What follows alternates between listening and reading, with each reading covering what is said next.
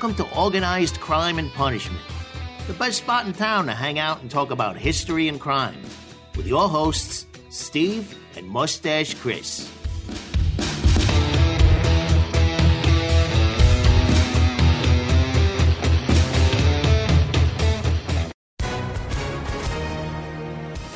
Hi, everyone. If you've been injured in an accident that was not your fault, listen up. We have legal professionals standing by to answer your questions for free. Call now and find out if you have a case and how much it's potentially worth. Call 800 218 6010.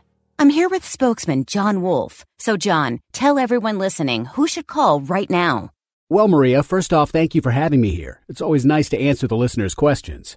Now, as far as who should call in, anyone who's been injured in an accident and think you deserve compensation, give us a call right now. 800 218 6010. You'll find out if you have a case and how much it's potentially worth. Thanks, John. You heard it, folks. Take advantage of this opportunity and call now. 800 218 6010. Advertisement sponsored by Legal Help Center may not be available in all states. I'd like to welcome back Frank, now officially a made member of the Organized Crime and Punishment crew. I'd also like to spend out special thanks in this episode to another member of our crew, Joe Pascone of the Turning Tides History podcast for providing the voiceover for the new Organized Crime and Punish promotional audio. You'll be hearing more from Joe in the future. To find out more about Joe, Frank, and our crew, look for links in the show notes. Uh, Frank, maybe, I don't know if we've gotten into this too much, but maybe you could, uh, this might be a good time to drop if there's any plugs you want to do, uh, now that you're a made man on to some of your other projects the action I got going on on the side there, Capo. Yeah. Is that you mean? Wet our beaks a little. I don't know if I want to tell you, then I'll have to kick up a little more. Um, well, I mean, I, I think the reason that, that, that you invited me to come on the show occasionally is my law enforcement background, which I, uh, we talked about before, uh, 20 years of, of, of being a police officer, about half of it on the street and about half of it in leadership roles and then uh, about four years teaching leadership in the all over the U.S. and Canada after that, and and so that gave me a pretty wide perspective that that I think at times can be valuable. Other times I don't know anything. But um, in addition to that, I also write crime fiction. I write gritty crime fiction from both sides of the badge, as Frank Zafiro. And so uh, I've written about forty books. Some are police procedurals, some are hard boiled, some are private detective novels. Uh, pretty much, unless it's a cozy, if you like mystery, I've got it for you. Um, and people can f- check out frankzafiro.com and learn more if they're interested. Awesome. Frank, Mustache Chris and I are today are going to tap into and lean into Frank's cop background with a show today of our favorite police movies, cop movies. In these movies, we really get, we get crime, we get punishment, we get drama and really everything else you want from entertainment out of these great movies. And I think we will eventually discuss the corollary of the cop movie, uh, the corollary to the cop movie genre, the cop television procedural. That's a different episode for a different day. Before we dive t- into it, I'll share a little uh, anecdote I had about police movies. I was sitting in a, I was at a party with a friend of mine and he had all of his cop buddies there. And I just asked, I was like, what do you think about cop movies? And they all kind of like groaned because they didn't they did cop stuff all day. They didn't really want to go and watch it as entertainment. And i wonder what did you what do you feel about that? When you watch them are you able to watch them and kind of separate the professional side of you and and just enjoy them? Yeah i always was. I mean i used to joke that if you know when you're trying to get on the job and in your first year on the job you would watch the TV show Cops all the time when you were off duty. And then by the time you've been on the job for about a year, you never watch it again in your life unless it's a training video at, at the academy or something that they use because it's a busman's holiday. Um, but it's not the same is not true with, uh, with good t- television shows and definitely not with good movies. I always enjoyed uh, a good police related movie. I mean, I got to be particular about mistakes at times, although, you know, you can overlook that if the story's good and all that. Um, but just like any profession, you pick out the things that aren't, aren't real. Uh, but I, yeah, it wasn't ruined for me at all. I, I still enjoyed good police movies. I think I hated bad movies that were police related more after I came on the job than I did before, but I still loved good cop movies. So the, we're going to start right with you, Frank. What are your top cop movies? Well, I only picked two for the purposes of this discussion, just to to keep things from going on for six hours, uh, because we all love this topic so much, and and so just picking two is, I mean, picking 20 would be easier. Um, but I decided to go with uh, the two coasts of corruption. I went with Copland, which is set in uh, New York and New Jersey. And I went with Training Day, which is set in Los Angeles. So completely over on the other side of the country. So why don't you start off with which I could talk about Copland all day and eventually we'll have an even an episode that Chris and I did on Copland. Let it rip with which one you want to go with.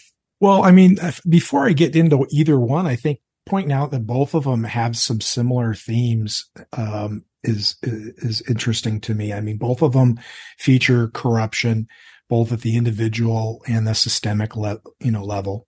Um, you know, all of these cops are are working within a broken system, um, and then at the same time, they also have cops within the system who are trying to play within the rules and or bring down the bad guys. I mean, in, in Copland, you've got obviously Freddy, the, the, character played by Stallone. He's trying to do the right thing and he idolizes all those other cops, you know, and, and he's trying to, to be a good cop. And then, uh, in training day, you've got, uh, uh, Officer Hoyt, played by Ethan Hawke, who is trying like hell to impress this, you know, narcotics sergeant so he can make the team and, and take the next step in his career. Uh, but when he figures out what's actually going on, he, he rejects it and he tries to do the right thing. So even though they explore corruption and, and as a police officer, uh, and, and having been around cops, like I said, I mean, all over the U.S. and Canada, it was always the same thing. They hated to hear about, you know, uh, corruption and they didn't like to see it in movies and stuff. Um, but, you know, when you have some balance in it, you know, I think it, it makes for a much better film. I mean, we did a podcast on Copland, right? And uh, to be honest with you, when we did record that podcast, I hadn't watched in a really long time, and, and so long, to be honest with you, was uh, I just knew it's like, oh, this was like the Stallone doing the serious movie type thing, or doing like the role that he typically doesn't do. And then when we watched it for the podcast, I watched it several times, and um, yeah, like I was blown away by just how well done it was, and in particular his acting. And then Training Day, I find is it's weird because you, at the beginning of the movie, you kind of kind of like Denzel Washington's character to a degree. Uh, kind of. Come on, you you felt you know admit it. I mean? You fell in love with him. You you, know, you wanted then, to have his children at the beginning of the movie. and then you see though, like you kind of see slowly like it's like a peeling of an onion right like mm-hmm. and which is kind of how corruption itself actually works right there's like the surface level of it and it's oh we don't you don't think much of it it's like oh it's something you can just kind of overlook right like oh you know like um my girlfriend doesn't like folding the laundry or, or something like that you know it's not it's not a big deal right but then you peel another piece and it's like oh okay, this is making me question a little bit, right? And then you peel another piece. And then by the time you get to it, you see at the end of it just how disgustingly corrupt Denzel Washington is. And even within like a community that pretty much run, functions on criminality, they're like, we just, we can't even deal with this guy anymore. That's how corrupt he was. And in a lot of ways, it shows, shows like how corruption affects a, the individual, but it also affects the entire community, um, um, that it's being uh, perpetrated on. And then Copland. I mean, with Copland, I think that the one of the themes that keeps coming through with me is Freddie always felt like he won the the not even the second place prize. He thought he won the third place prize. That he was in the minor leagues. That he could only define himself as if he was a New York City cop because all those other people in the in all the other New York City cops. I mean, he it was like he didn't even exist because he wasn't on on the force, and that that whole thing that he could be who he was in his role. I mean, it's almost uh, for a, a, police procedural movie, I don't. It's on. You almost can't leave that movie without a tear in your eye. Oh, for sure, for sure, for for several characters. And uh, the interesting thing about the character of Freddy that Stallone plays, I think you hit it right on the head. He sees the major league as being a New York, an NYPD officer,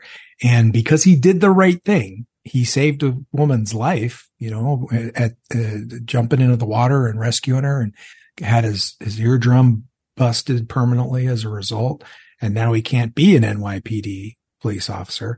Uh, you know, he sees that, you know, as the pinnacle and he's been, yeah, he's in the minors. He's a double A player at best in his mind. And they prey on that. These, these, these few officers who are corrupt. I mean, I'm not going to tell you, oh, it's just NYPD. Hell no. Of course it's not. But these officers are corrupt in this movie and, and, you know, uh, Harvey Keitel and, you know, and, and all of them. He's kind of the ringleader. They prey on his psychosis. You know, they prey on the psychology that, that he's going through and, and give him what he wants, even though it's, you know, only a shadow of what he wants. And, and I think that that kind of, uh, manipulative behavior, I mean, that's very mob like, isn't it, guys? I mean, isn't that what you see yeah, in, in, in that setting as well? I think that thing's exactly what they were going for in that movie. It was pretty. It was a, a mob, like a mafia of cops, right, Within their own version of the omerta, where nobody talked, and if you were going to talk, they, you know, they were going to kill you, which is what happened to uh, Ray Liotta's partner. It's not made. I don't. I can't remember if it was made explicit in the movie, but it was hinted at that that's what Harvey Keitel's character did. Is you know took care of him before he talked, right? The interesting thing about Copland too, and you mentioned Freddy's character is yeah, he's a small town cop, like in a sheriff in a small town. But in terms of fighting corruption, it, it really does start at that level. It starts with just your regular everyday Joe saying, like, we're not doing this anymore. And people say, like, oh, like, you know, what's that going to do? It's just like one person. But like one person kind of setting an example inspires other people to do things too. And then before you know it it it's not just a couple people doing it it's a bunch of people doing it. And once it's a bunch of people talking about it then something has to be done about it.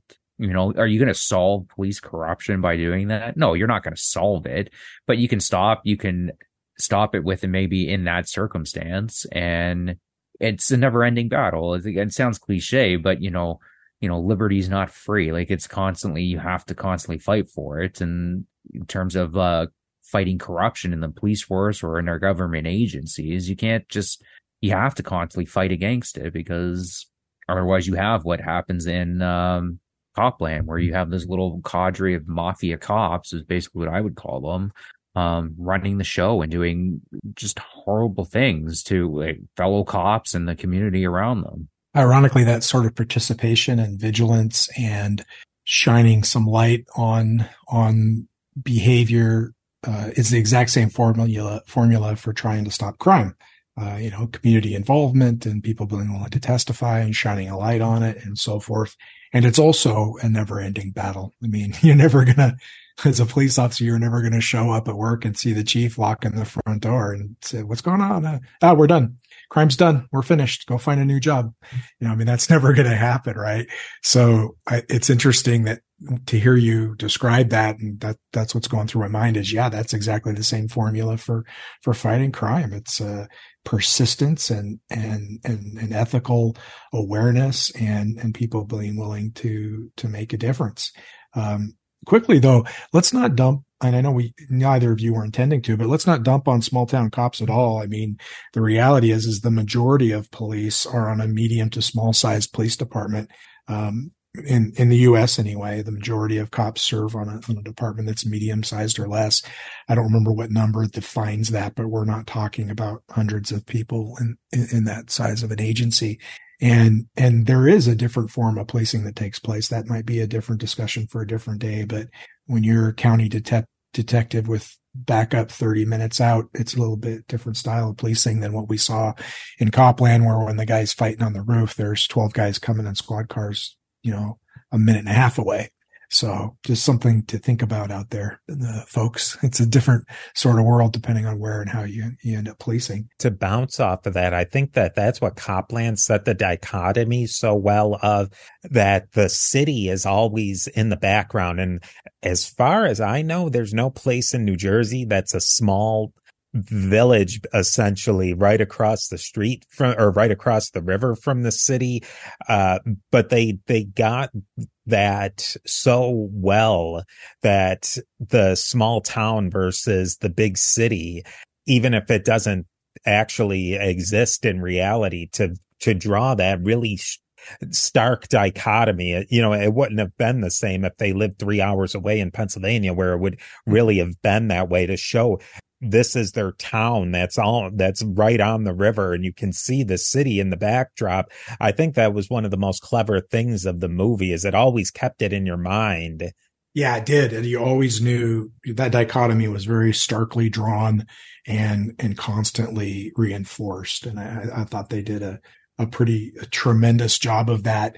Um it it does uh, well, I'll talk about this more when we get to, to, to training day, but it does bring up the issue of, um, how like those cops from, from New York, in addition to how Freddie saw them, they kind of saw themselves as elite and uh, for being part of NYPD and a, a, certain amount of, of entitlement came with that. And, and, uh, I think some of that was bred from the corruption that they were enjoying uh, and also, of course, like I said, for being part of the A team essentially.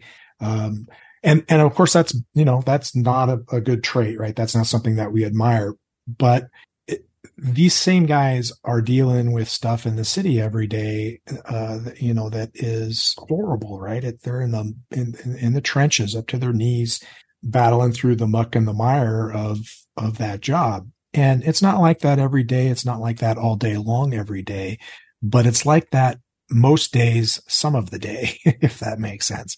And, and when you experience that day after day after day after day, even if you work in a decent city, it's still, you're dealing with the underworld of that city, essentially the under parts of it.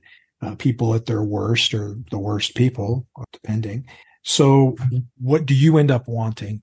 As as an individual you want your family to not experience that. And one way that you don't experience that uh, is if you don't live in the same place.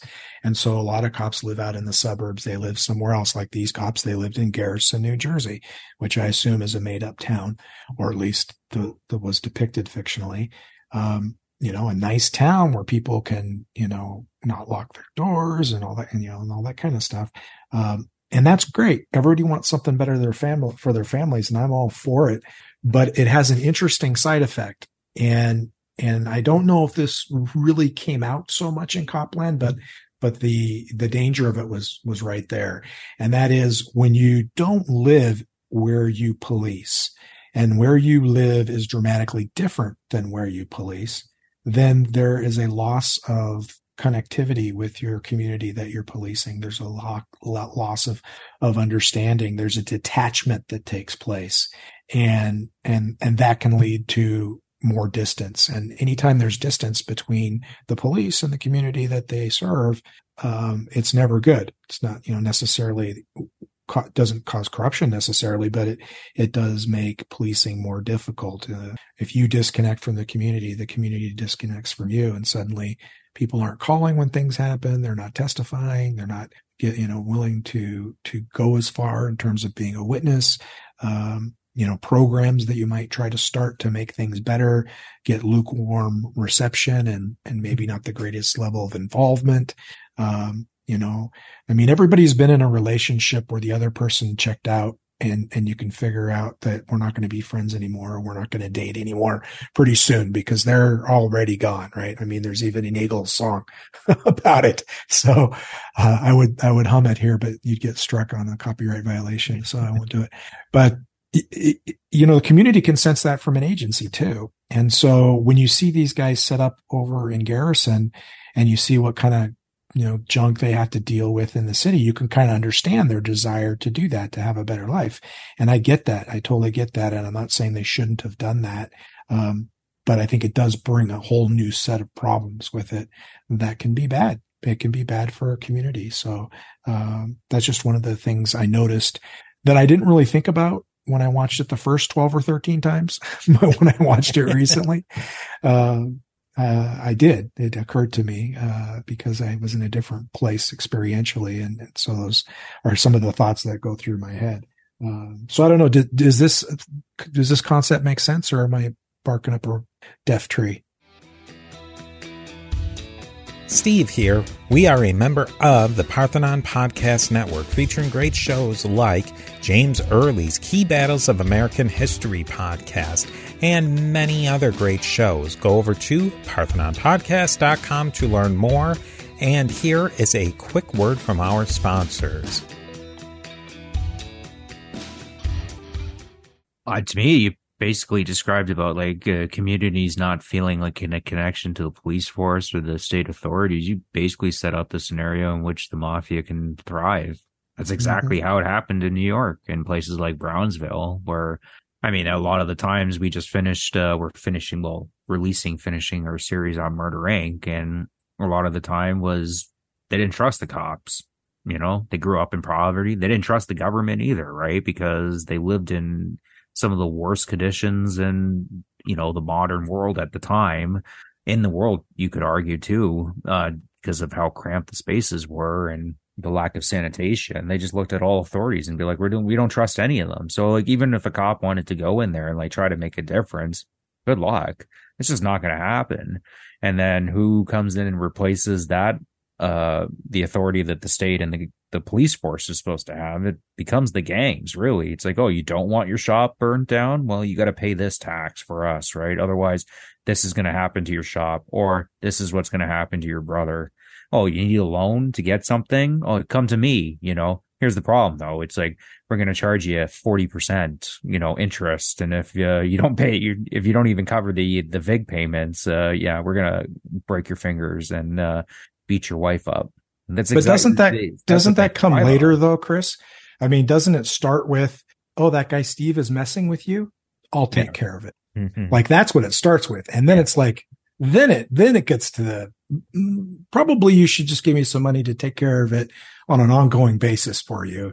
And then, you know, but it almost like we, we, we talked about noble cause corruption on a different episode about how cops start doing the wrong thing for the right reason, basically to put bad guys in jail, guys they know are very bad in jails. So they don't get off on a technicality. That might be the first transgression that happens, but then it progresses because it, it can be a slippery slope.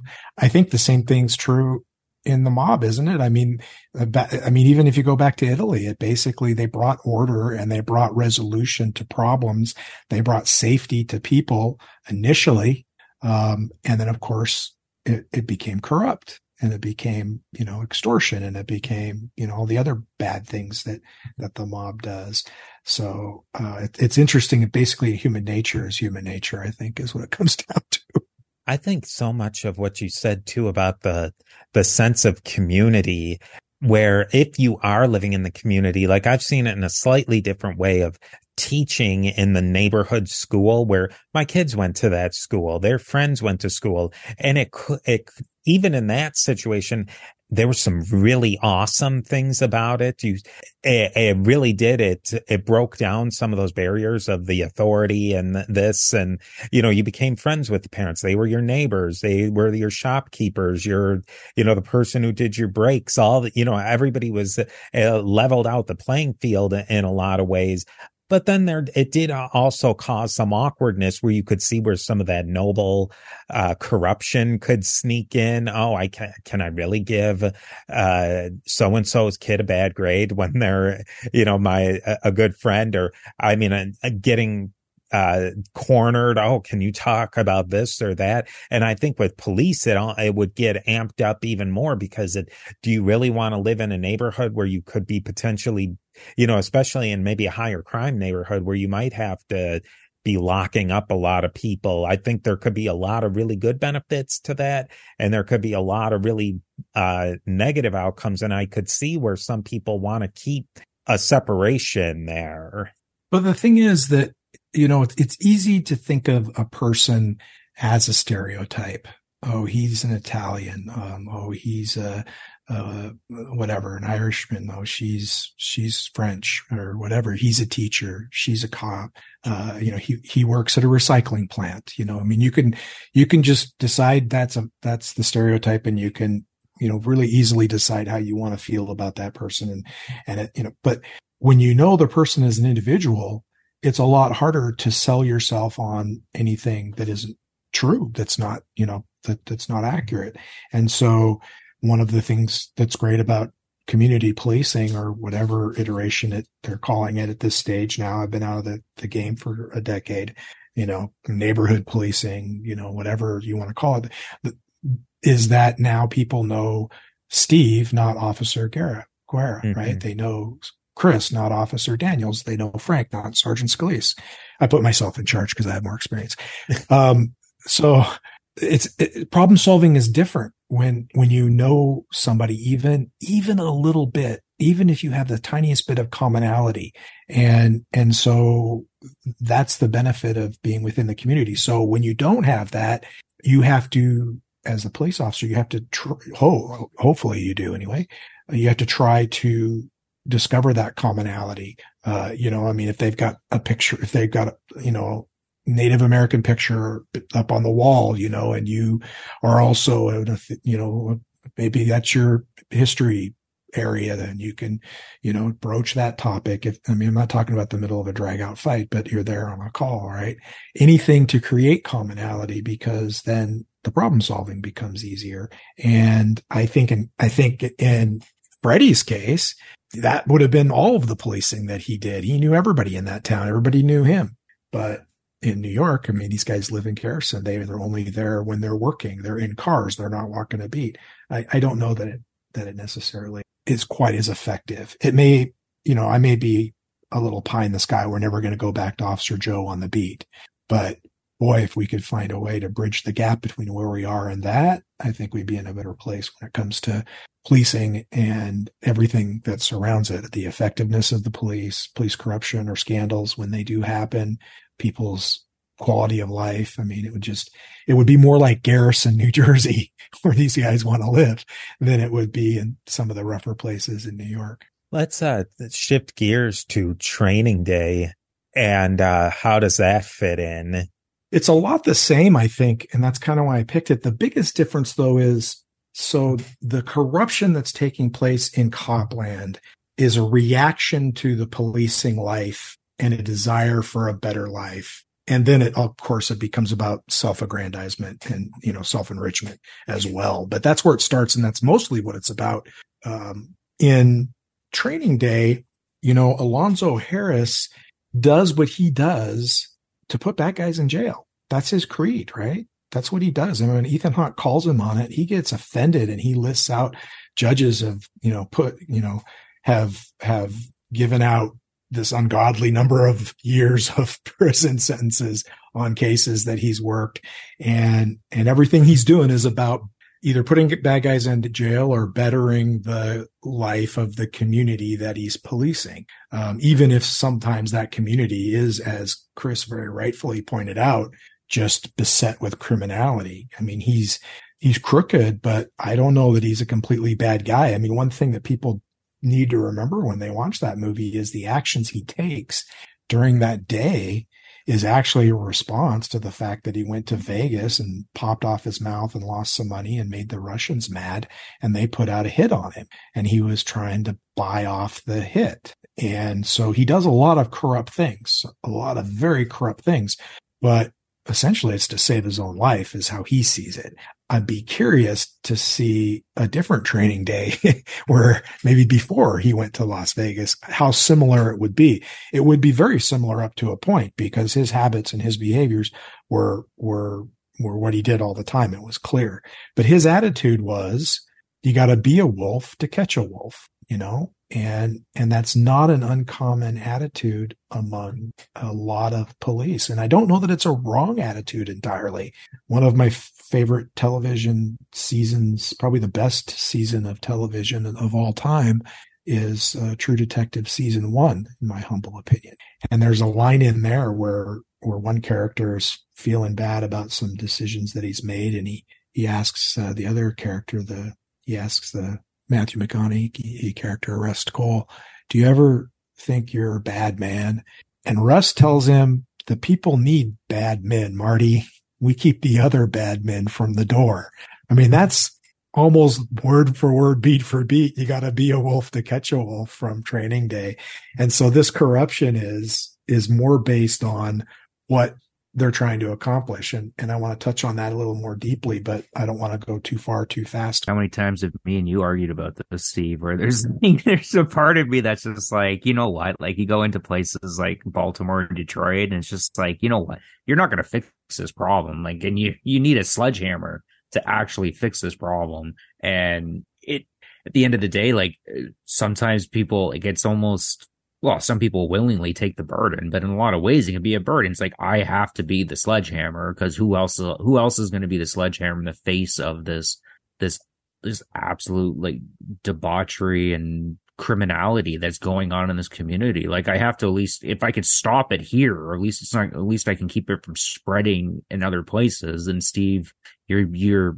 you have more so like a libertarian bent, so you're always terrified of you know the state having too much power or uh, organizations having too much power and i mean i get it like to a degree where i'm like i i see i see the problems with that right i've my opinion's always been like well if they start having a problem then the people can just get rid of the people that are causing the problem but you there's I don't know. I go back and forth with it all the time where it's just like, there's a, in some ways, I understand Denzel's character where it's just like, yeah, like if you're to fight a bunch of wolves, like you have to be the biggest, baddest wolf to be able to tame all these wolves, right? And I think some people, I think they don't get it fully. Like I, I, you know, like like I grew up in tr- Toronto, so I didn't grow up in a place like Detroit or anything like that, right? But I grew up like you know, like a lot of my friends ended up becoming criminals and stuff like that. And, and you're dealing with, you're around these people and you're dealing with this. And I, it, there's a lot of eye in the pie type solutions to these problems I find where people are like, well, if you just do this and you do this and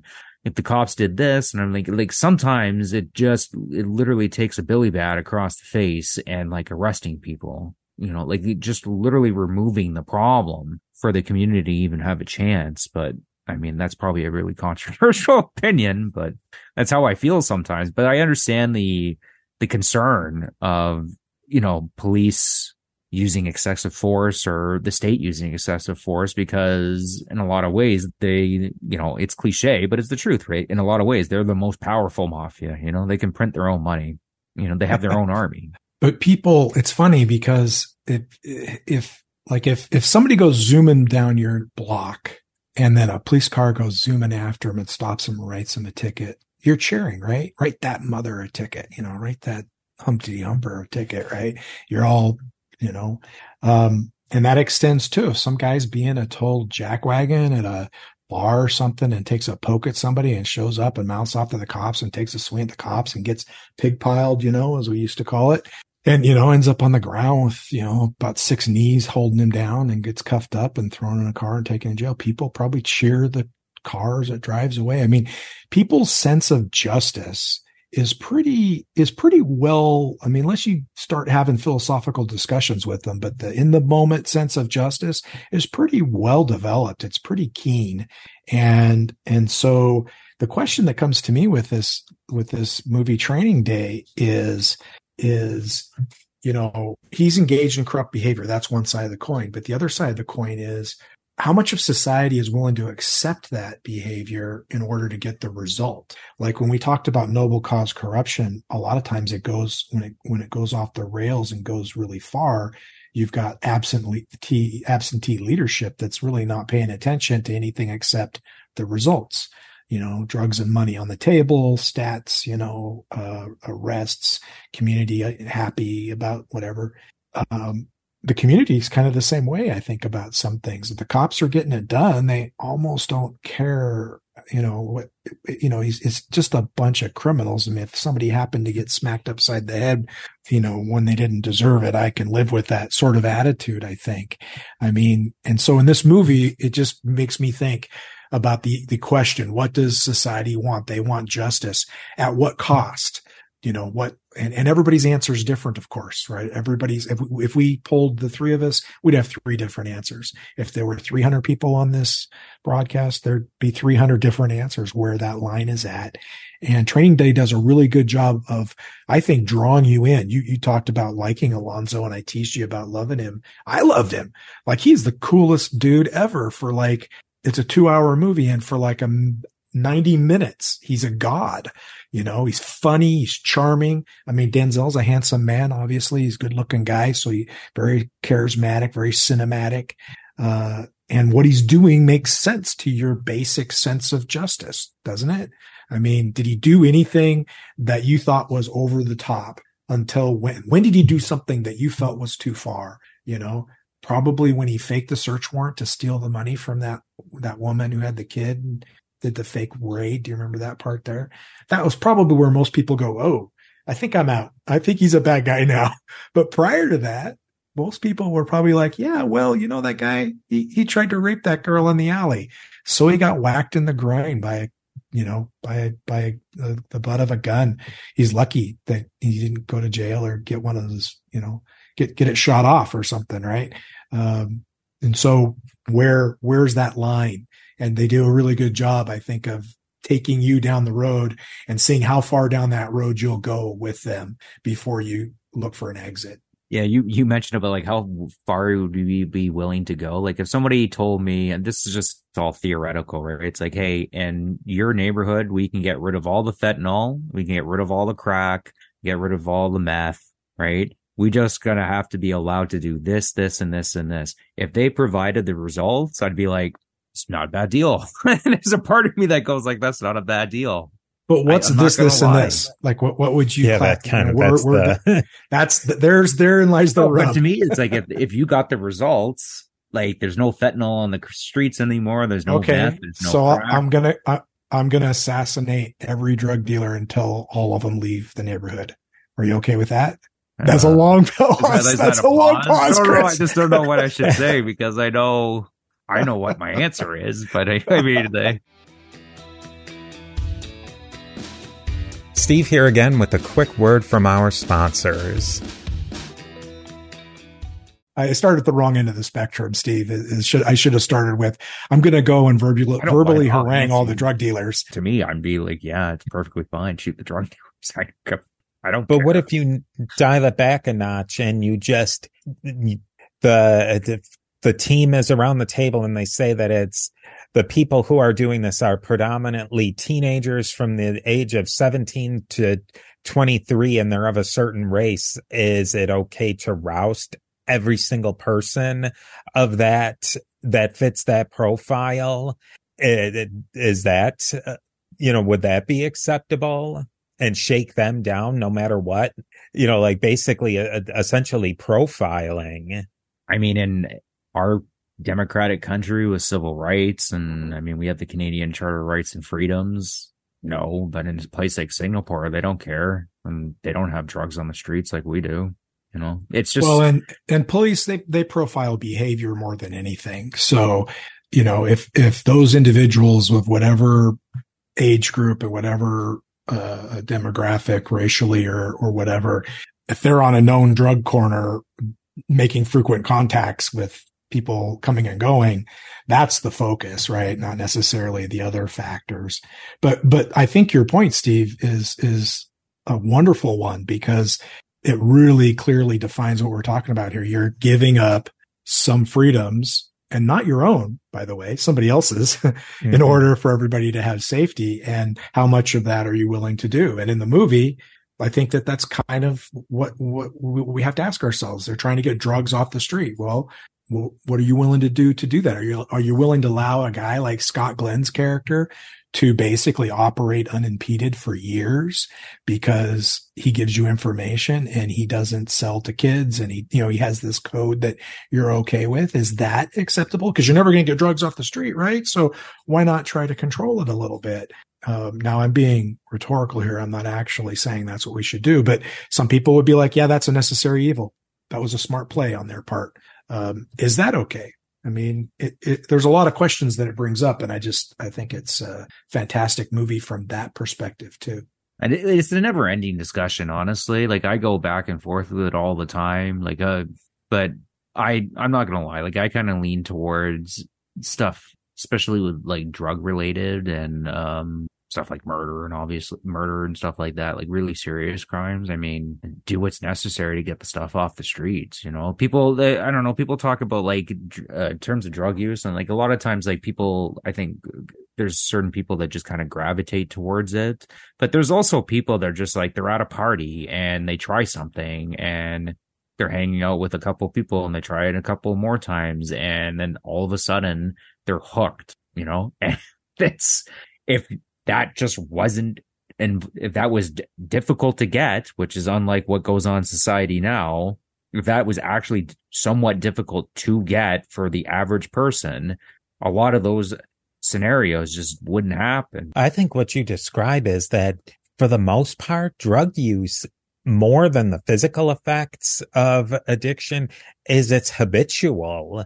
And a lot of the research shows that is when people get into drugs, it's it it's a habit and it's their lifestyle and it's a lot of the the best programs that get people off of drugs i uh, interviewed another author sam quinones who uh, was yeah. really a big fan of a program in i want to say was somewhere in appalachia or Appalachia, uh, where he said that it, they put people in prison and they had guards and psychologists who just trained people on how to operate in a society where they're not on drugs.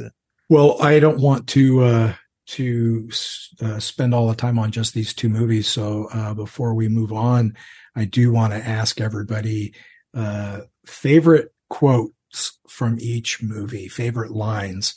Um, Copland, Steve. Without a doubt, it would have to be well. Uh, there's so many of them that I use. Uh, in for a penny, in for a pound, Ray. But uh, the uh, the uh, the diagonal rule following uh-huh. you can follow somebody from uh, ahead of them as much as you can from tailing them. And then um, and I, i'm probably i might be stealing somebody else's. Is being right isn't a bulletproof yeah. vest. Oh yeah. my goodness. I tell Ray Liotta does he not own that line oh my you know? that's i don't think that's the best line in copland. That's the that is the best line. That's a a motto you should live by. Being right is not a mm-hmm. bulletproof vest and he delivers it with such like he, so emphatically and with frustration too. It's mm-hmm. like he's mm-hmm. trying to get somebody to understand, you know, being, you know, being right isn't a bulletproof vest, Freddie, you know, and he comes at him hard with it, you know, and, and that is, that is my favorite line. Um, but I will take another one then um, because Robert De Niro has a very understated but extremely important role in this movie. And, you know, I go to lunch, you know, and he freaks out and everything. and, and, and, when, when Stallone comes back and tries to, uh, give him the information now and he, he's got the sandwich and he's like not worried about it anymore. And he goes, you know, we came to you and he goes, you know, you had a chance to do something and you blew it. And just the way that De Niro delivers that line and he's waving the sandwich, it's like, it, it just, it's a great, it's great. I, I, I really enjoyed that line. Uh, you have a favorite line for the movie, Chris? Not so much a line, I'd say more so a scene. I think it's when uh, Ray Liotta's character comes over to Frank's place and he's laying low for a bit, and Frank realizes like like Ray Liotta's character is doing blow in the bathroom, like his own bathroom. Oh yeah, and, yeah. And it, it's just kind of like a realization where Frank has such a good like Freddie. It's Freddie. Sorry, yeah, sorry, yeah, sorry. Freddie has such a good moral uh compass in the sense like this is wrong. But he, it, I think it's like a revelation to him to, a degree where it's like sometimes you know what I have to work with people that might necess- might not necessarily be as good as me or have the same moral compass as me to achieve uh, a better good. And just because somebody might be bad in this scenario, it doesn't necessarily mean that they're entirely bad, which is, you know, kind of what we find out during the movie, right? And that's pretty much real life too, in a lot of ways. I get trust, I have a very strong sense of right and wrong, a moral compass. Now, I might not be right about that all the time, but I, and to me, it's, it's pretty strong. Like I don't, uh, it doesn't fluctuate all that much, but sometimes I have to catch myself where I'm judging somebody because they're doing something wrong. and think to myself, I'm like, well, I got to be able to be a little bit flexible here sometimes, you know? And, um, I just well, think that has to be too, doesn't he? He, he washes it off the, the mirror. He doesn't confront yeah. him. He doesn't arrest him. Um, he shows that he's able to, I mean, that's corrupt. That's a little corrupt. I mean, he yeah. shows that he's not a perfect individual. And, and I love that about the movie because it shows that it's not a, a, a light switch. You know, there are degrees of somebody being corrupt in, in whatever profession that they're in. And Freddy's at the very light end of the spectrum, but that's still a corrupt thing. He also knew Figsy blew up his own house. I mean, he might not have been able to prove it, but he knew yeah. it and he didn't say anything. So, you know, he, he had a little bit of corruption too, just not enough to allow somebody to get killed. So, you know, he wasn't going to let him murder Superboy, right? So, uh, I think part, that's a great scene. Part, that's a good, good, I think just a part of it too is where, unlike say like the other characters, or they they see the corruption and it doesn't like they know that they're being corrupt and it's not affecting them. Where you can see that it's literally eating Freddy away inside that he is participating in this. Yeah, you know, yeah. he's, like, he's conflicted with it, and I have no choice, right? And mm-hmm. um, I think that's the that was the biggest difference to me. Like, and that the, that scene kind of perfectly represents it, and that to me, that's what separated him the most from all the other characters. Where like a lot of the corruption, it wasn't eating away at at the other guys. Where Freddy was, you can literally see it on his body. I think that's why Stallone gained yeah. weight for the role, and you know, he didn't mm-hmm. look as jacked as he usually did because it was, I think he was physically showing that this that that the corruption was literally eating away at him. And if he didn't do something about it i mean eventually he probably maybe he would have killed himself. I don't know. Well that is a very insightful view of that character and that scene. I think i don't think a lot of people would have picked that scene as being as pivotal as as you've pointed it out to be. But i think you're right. I think you're absolutely right. I do before we move on to training day quotes i did want to point out ray liotta's character figs Figsy, he, he has a little bit of a redemption arc too. So you've got the cops who are outright corrupt, and you've got Freddy who's outright not, just a maybe slightly tiny bit flawed. And then you got Figs, who is one of them, but now he's trying to get out and he's got to decide if he's going to do what's best for him or if he's going to do the right thing. And he ultimately he backs Freddy up and he does the right thing. Um, and so that's to me that's a redemption arc. And i think that's a uh, I think that sends a pretty powerful message too. But training day favorite favorite quote from training day. Chris do you want to start since you had to go third last time? Uh the king kong quote. I mean that's that's, that's the that's like that's the best line in the entire movie right? Like it's uh I mean, it's just so I don't know. It's just so badass, you know. But it's it's not badass at the same time because it's I don't know. It's this guy's like making one last stand, and in some ways it's pretty pathetic too, right? Where he's just like, I run this neighborhood, I'm King Kong, and it's just like, no, you're not. Yeah. You know, like you're a guy, like you pointed out, you're a guy, you know, made some bad bets and ran his mouth off, and you've been trying to save your life this entire time. You know, you're not really, you're not King Kong. You know, King Kong doesn't have to worry about this type of stuff.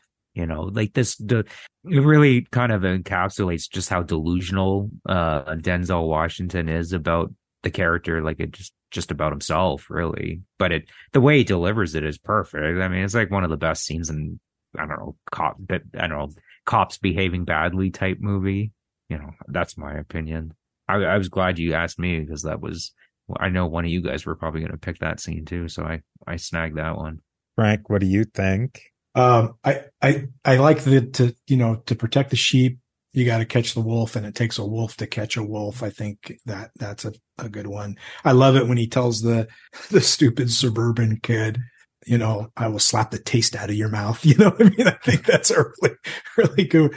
But I think that, uh, my favorite is when he says, um, well, I love the King Kong quote too, by the way, Chris, but I didn't want to steal yours. I think when he says, it's not what you know, it's what you can prove. And that's the creed that he, you know, he says several times and it's an interesting piece of his character because it it works on the positive side you know you might know a guy is guilty it doesn't matter you have to be able to prove it on the flip side they might know you're corrupt but they have to be able to prove it so we've got some room to tell a different story here so the quote uh, you know, is ambidextrous, right? It does, it applies to both, you know, the law and the corruption. So, but there's so many of them. He's got so many good lines in there. I mean, the scene at the diner is fantastic. The scene where he makes him smoke dope and it's just, it's, it's, it's well done. The craziest thing about Training Day, I find too, sorry, is just like, it's literally a one man show in a lot of ways. Like Ethan, uh, like, uh, Ethan Hawke's character is there, but it's like literally Denzel Washington is just his character runs that entire movie. It's, I mean, the only comparison I can kind of think of is like Al Pacino and Scarface, where like, like everybody else is just there, you know, you're just watching, you're watching Al Pacino doing yeah. Tony Montana, right? Yeah. Yeah. There's a noticeable difference in the tone of the movie once the focus shifts strictly onto Jake. I mean, it's like yeah. 60 40, 65 35 on Alonzo and then Jake, you know, because you're seeing Alonzo through Jake's eyes. But then it shifts after that, after he tries to have him whacked by the by the Mexican gang and yeah. uh, or Hispanic gang. So yeah, yeah. So Steve, yours. I mean, I think you guys really encapsulated the best ones out of the whole movie. Kind of bogarted them, didn't we? so transitioning to uh, mine, I had probably like Frank, I had about 20, and I'm sure Chris too, about 20 movies I wanted to pick. But I, as I was sifting through them, I found that there was three movies that um, one almost made the cut, but at the last second I cut it. But I wanted to focus in on crime in LA because I think that some of the best crime movies come out of LA, like uh, Training Day did. But so the one, uh, the three that I picked was the New Centurions, and that was from 1972, Colors from 1988, and then Ramparts, which was from 2011. And one thing that I really liked about them is that they, uh, one from the 70s that was set in the 70s and made in the 70s, one in the late 80s that was set in the late 80s and then filmed in the late 80s, and then one that was in, uh, it was set in 2000 or it was actually set in 20 around 1999 but it was filmed a little bit later than that. But i think each one of those movies got the zeitgeist of what was going on. And the other cool thing about each of those three movies is they all took place in more or less the same neighborhood of la and you could see the translate the transition of how the neighborhood was and how crime it rose, it fell, it rose, it fell. And I, I think that that arc of those three movies is what really attracted me to put those three together. Uh, you know, they almost form like a, uh, you know, a three movie series. Oh no, I just said you, you oh. continue, Steve, because like I some of these ones I hadn't watched in a long time. I'm not gonna lie, so I'm probably gonna not say as much this time. Yeah. And then one other thing that I think that tied them all together is the especially the new Centurions and colors.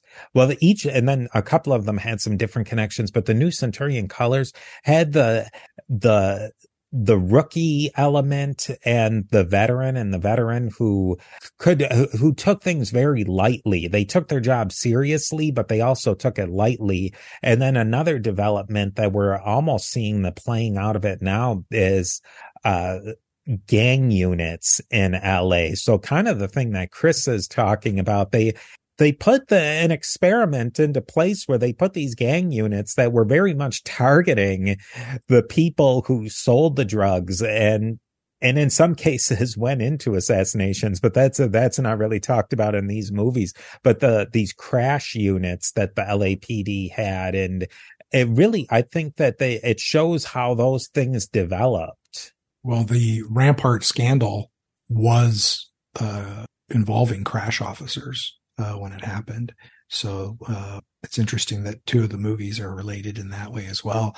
You know, I have not seen the New Centurions uh, film. I read the book way back about the time I was at the five year mark. And so I remember thinking how how incredibly well Joseph Wambaugh captured those first five years. It was a little different in LA, obviously. Every every jurisdiction has its own little, you know, differences and and and it's not exactly the same, but the human behavior is the same and the and the resulting emotions are the same. So I'd be curious to hear from uh, essentially a civilian. Although I would argue your teaching experience actually gives you a, a pretty strong insight on these phenomena, uh, Steve. But uh, what is it that drew you to that movie? You know, I loved the. I I mean, I'm a I'm kind of a sucker for that old timey you know, like the seventies and the, but I loved the, um, the Kilvinsky character, his arc in there. I mean, I, it's, this is one of those movies that they made in the early seventies that it had on the veneer. It's cheesy, but it's, it's so much better than it even has a right to be that the, the Kilvinsky character, he, he's a great cop. He has some of that corruption. He looks the another way, but I, I think he's always doing it for the right reason. But the thing that I loved the most is that it explored the person Kilvinsky for his 20 or 25 years that he was on the job. He was a hundred percent cop and then when he retired, he had nothing. Like it, it, it, evaporated his whole purpose. And I don't think he even realized that would happen. And I wonder from your perspective, I mean, it's, it's pretty clear you filled your retirement up, but it, you must have seen, uh, officers who once they retired, it, they were rudderless. Um, not as often as you might think, but that's because you know, we've known about things like this Kilvinsky type scenario for, you know, a long time. And so you get warned early on, like, don't make your life all about the job. When you're first on, it's super exciting and it's all consuming and all encompassing. And all you want to do is work. I mean, there's a, a constant or a, a, frequent joke that gets told that, that there really isn't a joke when you first come on the job, you, you run around like crazy and all you can think of is, I can't believe they pay me to do this. And you're just so excited. And then, you know, after about five years or more, at some point you reach uh, a point where you say, God, they do not pay me enough to do this. you know, that's, that's how, that's the arc of the career, you know, and a lot of people figure out early on, Hey, I need to you know, I, I need to be involved in other stuff. So I, I have friends who are, uh, you know, my best friend from the academy, he, he's into cosplay. He makes cosplay outfits, like really high end ones. I know another guy who plays, a couple of guys who play in different bands. Um, you know, people, they figure that out, but not everybody does, like you, like you point out. And, and it sometimes even happens while you're still on the job. I knew a guy who was one of those people who his entire identity was wrapped up in being a police officer and being successful at it. And he really wanted to achieve a particular position and things didn't break right. Um, and, and it really was through no fault of his own. He deserved the position and he deserved to, to succeed. He was a good guy and he worked hard and he had morals, but, uh, the fate conspired against him and a, a, lousy chief came in and kind of screwed him over. And he struggled for a couple of years with, with how much that shattered his like sense of self because he didn't have a lot of other stuff going on. It was all about who he was as a police officer. And, and when that got rocked, uh, it really shook him. And I think that happens to some people when they retire for sure.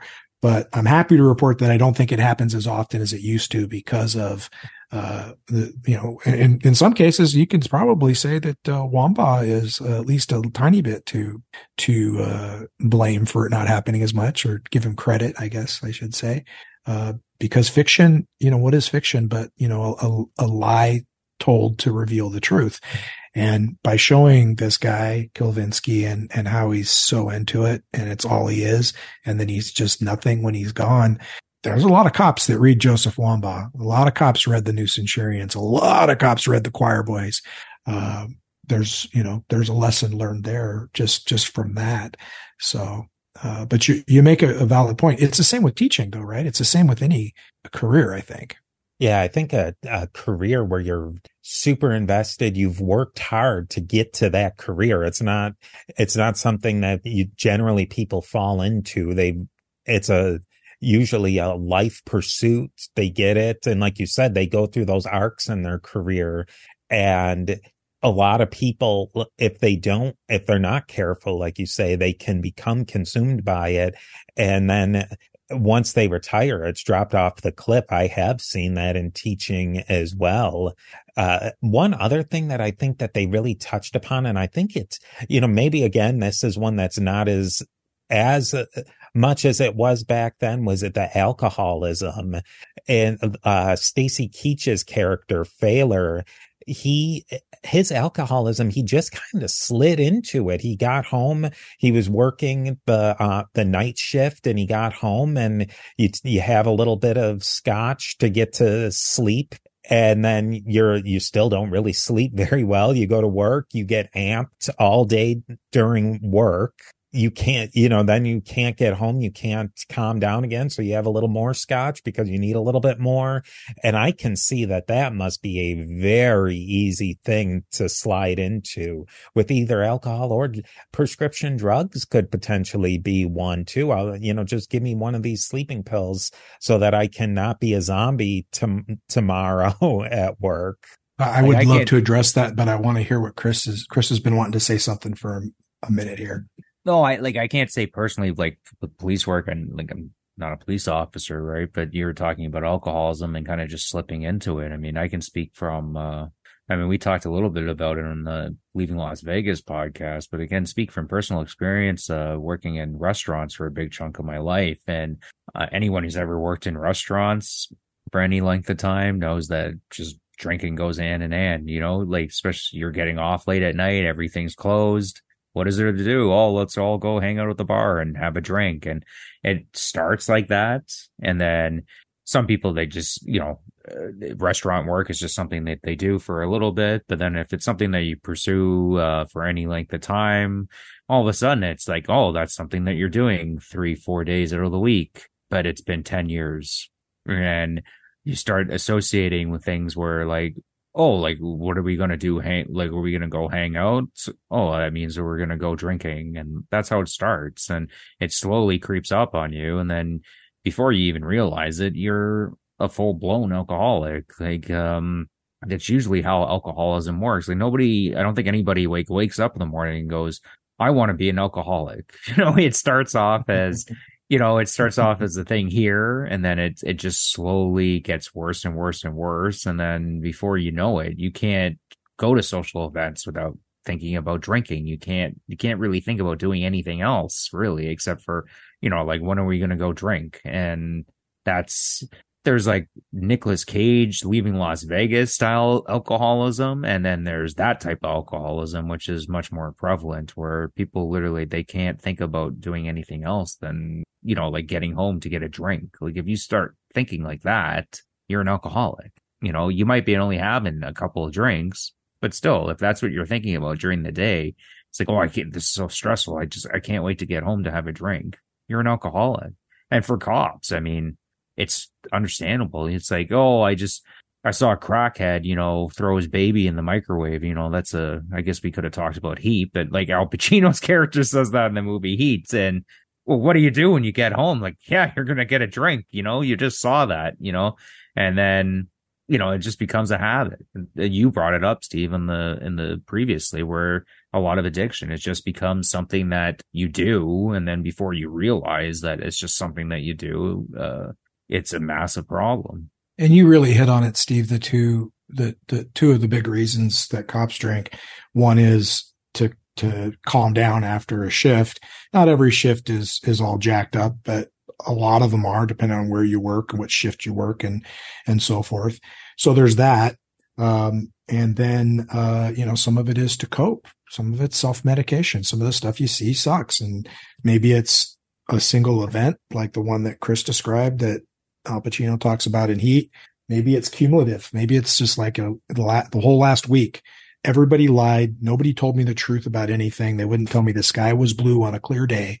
And I'm just fed up with it. I need a drink. I need to calm down.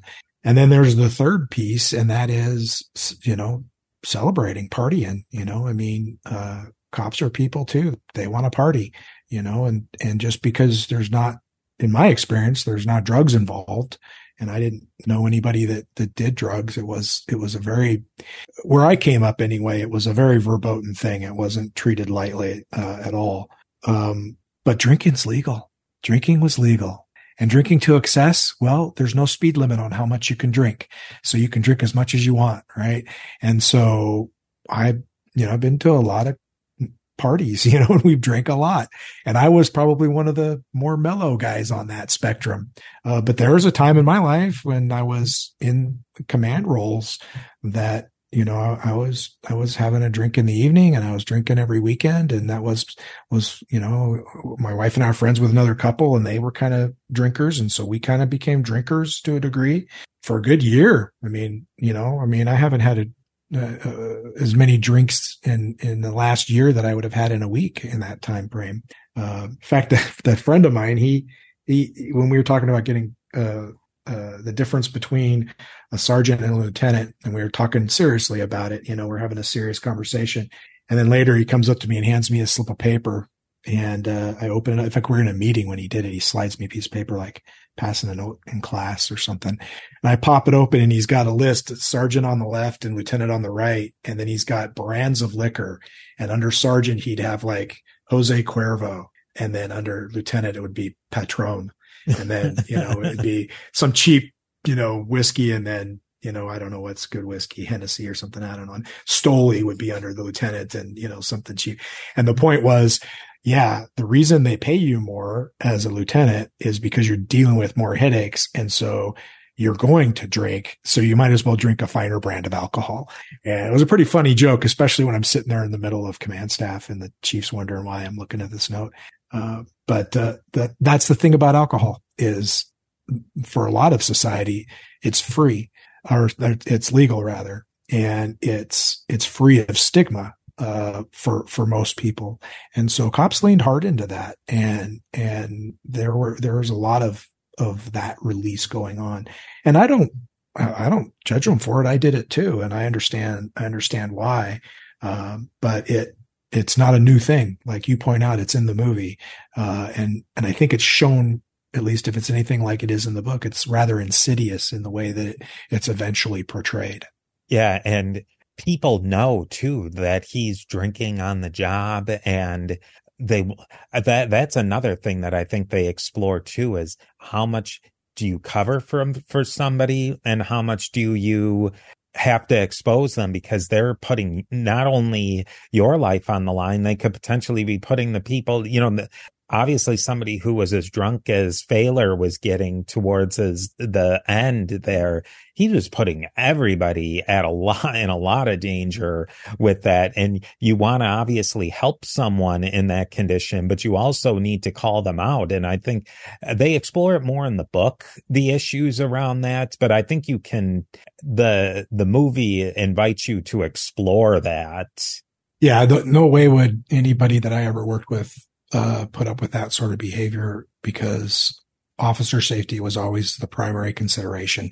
You, you get home, you get your partner home, you protect the, the innocent people that you're serving.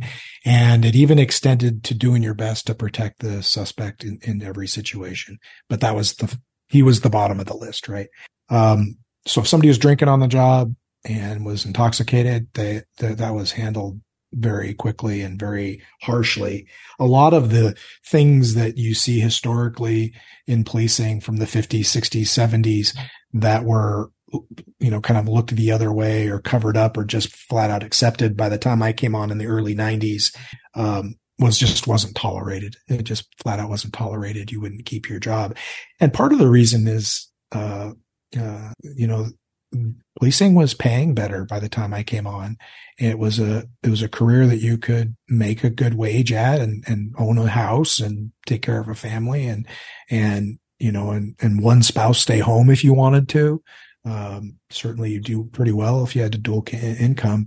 And when a lot of police corruption started, it started because of a lack of pay for police. That was one consideration back in the, you know, 30s, 40s and 50s.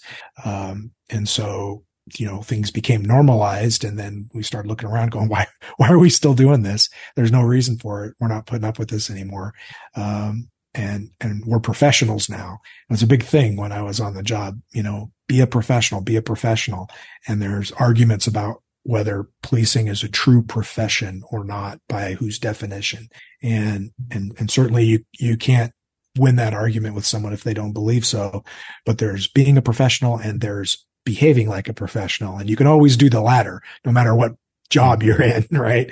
And so it was, it was a huge emphasis. So like Fehler, he would have, he would have been out of the job so fast. Um, and, and maybe even charged for, for some of the stuff he did. Um, but definitely out of a, out of a job. So when you talked about it going from time period to time period and, and illustrating the differences within the LA and within the community and society, I think that's a difference between the police.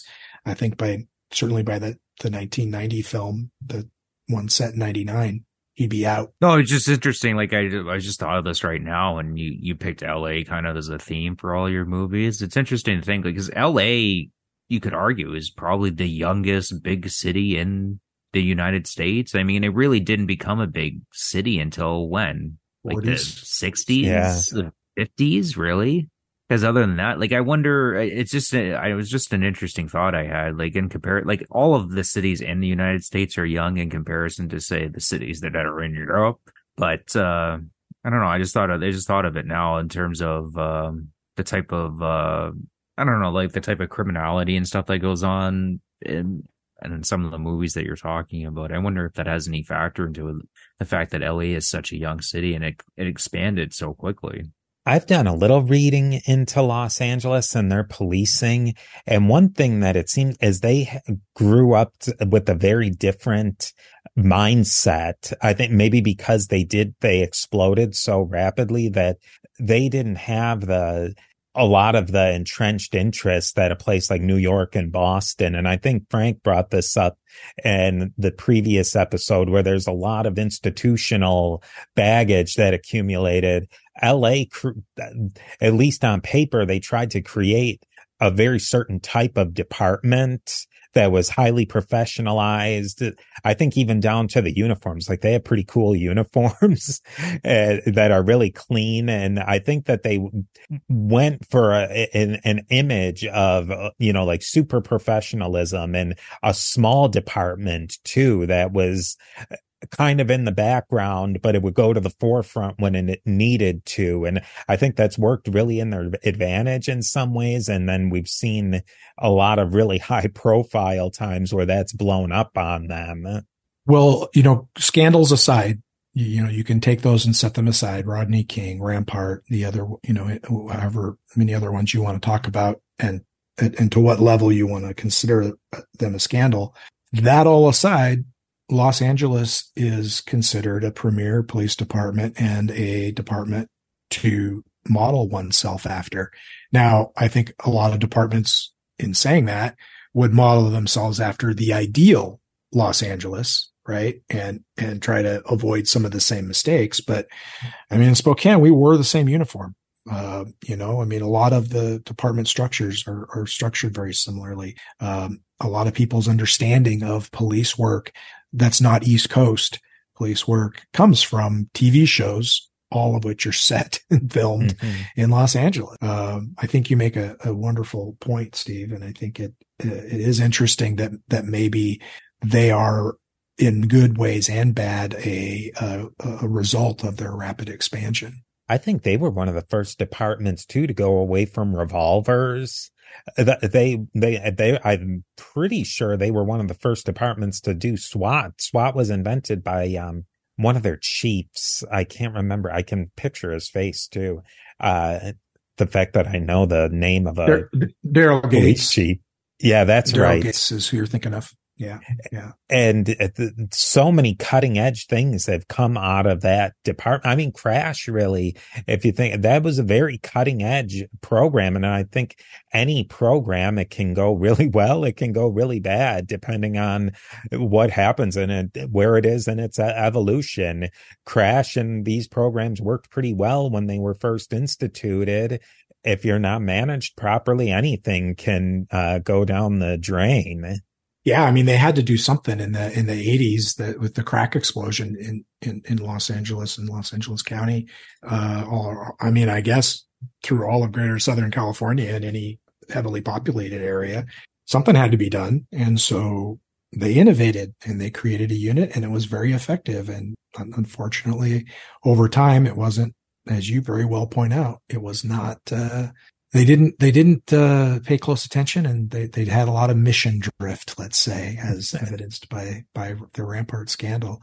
But, uh, I know you want to talk about colors, but before we move to that, did you have a favorite quote from the movie? Cause I, I don't really have one. I haven't seen the movie. I don't remember one from the book. I don't know if Chris does, but I'm sure you do. No, I don't, That's I don't one. have one on top of my head.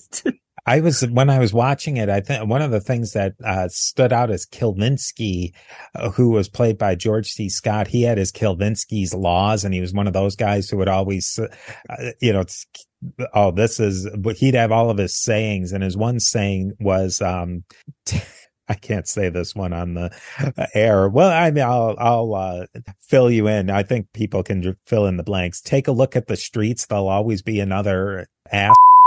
Uh, I, I the thing, our, our code for the, our code for that was, uh, Adam Henry.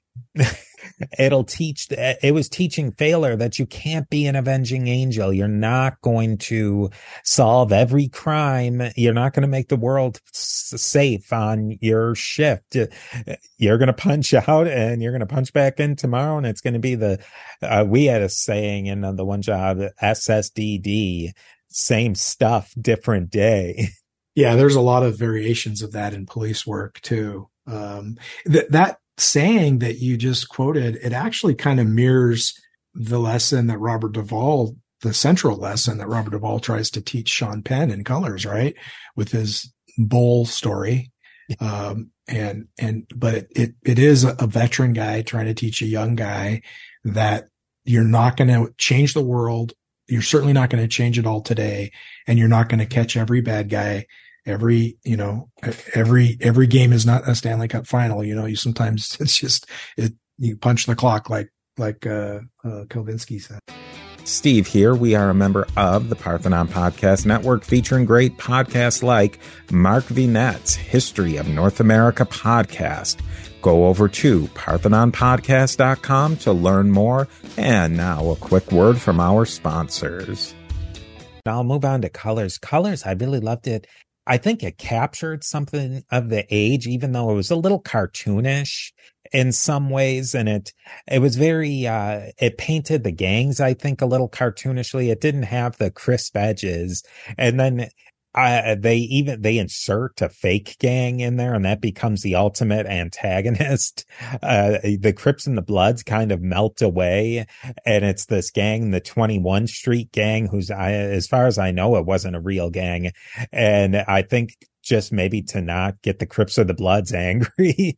they made up this fake gang. But I think that it, one of the things is that it never had a clear antagonist there was the one guy high top and then he flips and the uh then it switches over to rocket and you think that he's going to be sort of the uh bond villain but he doesn't turn into that. And then the the ultimate uh enemy or the antagonist in the film is this gang that uh, nominally was friendly with the with um, Robert Duvall and Sean Penn's character the whole movie and you could in one way look at it, it was a clunky storytelling, but I think in a way it really shows that how complicated the streets were for the nobody was really your friend, nobody was your enemy either and a lot of relationships are very contextual.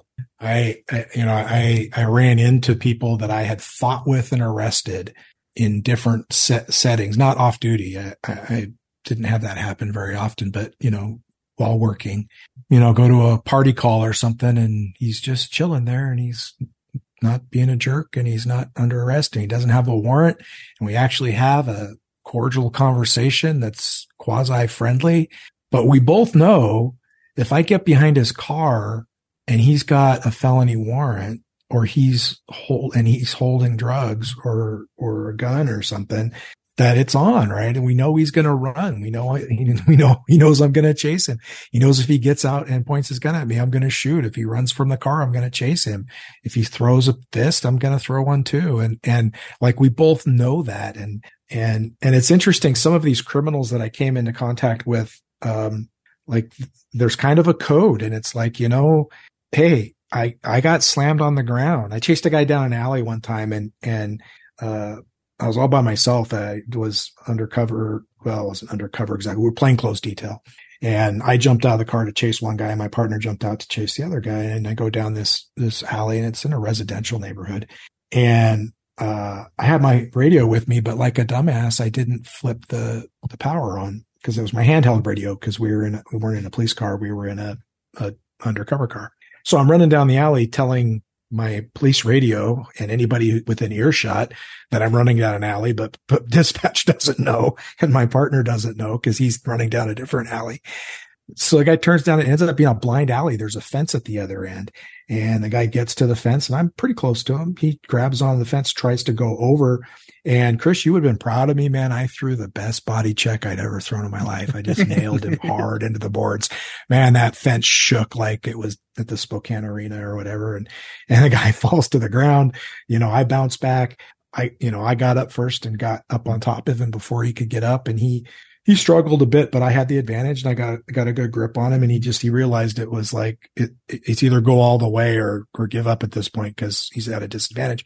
He gave up I probably don't know if I was justified in slamming him into the fence like that. You know, looking back, I mean, if they had, if he had complained, I might, they might have argued I did, you know, that was excessive force. He, I should have grabbed him or something. Guy never said a peep.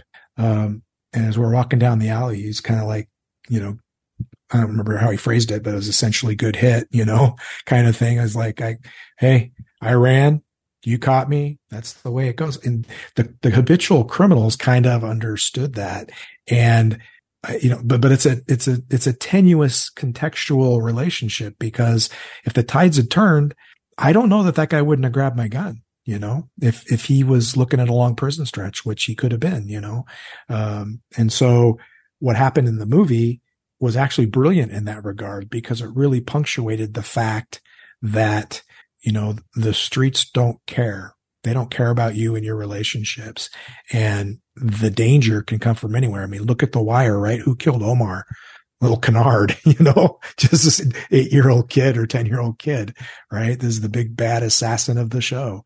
Um, you just never know where that's going to come from. And so in a way, I think it was pretty brilliant that that friendliest of antagonists ended up being the one that pulled the trigger on the fatal bullet. It's interesting you bring up like that, um, like the relationship between like the habitual criminal and the cops. I mean, if you listen to a lot of these mafia guys is a lot of them don't necessarily hate the cops. It's, you know, like I chose to be a criminal and you chose to be a cop and we're on two different sides. But, you know, I'm going to do my thing and you guys are going to do your thing. All we ask is be honest about it when you do get us, you know, like don't plant evidence on us. Don't, you know, make up charges. Like you're going to, you're going to catch me doing criminal act. Uh, I'm more than fine doing the time but actually catch me doing a criminal act and when I did. Um, uh, that's a, their opinions a lot of the times when you, you know, mm-hmm. these guys talk about it is that's the way they view it. It's like, I'm on one side, I'm on the, the other side. Just be honorable about it. That's mm-hmm. all we ask. Yeah. Yeah. That goes a long way. And that was one of the themes of the movie when you really got down to it was this and I think it was maybe a thing that was going in the zeitgeist at the time is that there was a, a change in attitude, that there was maybe an honor amongst thieves and amongst cops and amongst everybody that was going away at that time. And the young characters, the Sean Penn cop, uh, you know, he was at least initially in the movie, he was going to bust everybody and he didn't grant any sort of mercy or have any thoughts. He was just going to get every collar he could. And he didn't really care if he made relationships or soured or, or anything. And then the the gang members, the older ones, were the ones who wanted to work with the you know the cops, and if they got busted, you got. But I mean, they even had that scene where the um the leader of the 21 gang was in the precinct helping out the police. And then one of the cops walked by and he was like, Oh, hey, you have a warrant. And he's like, all right, you know, cuff me and take me to jail. And it was, there was an honor there. And then you see as the movie develops, the young, uh, gangsters are absolutely bloodthirsty too, that they're not they have no honor. And I think that that was a thing that a theme that I think they were trying to play out is that there's no, you know, that nostalgia of the old day where we'll all work together. Hey, you, you got me, you got me. And, you know, that, or if, uh, yeah.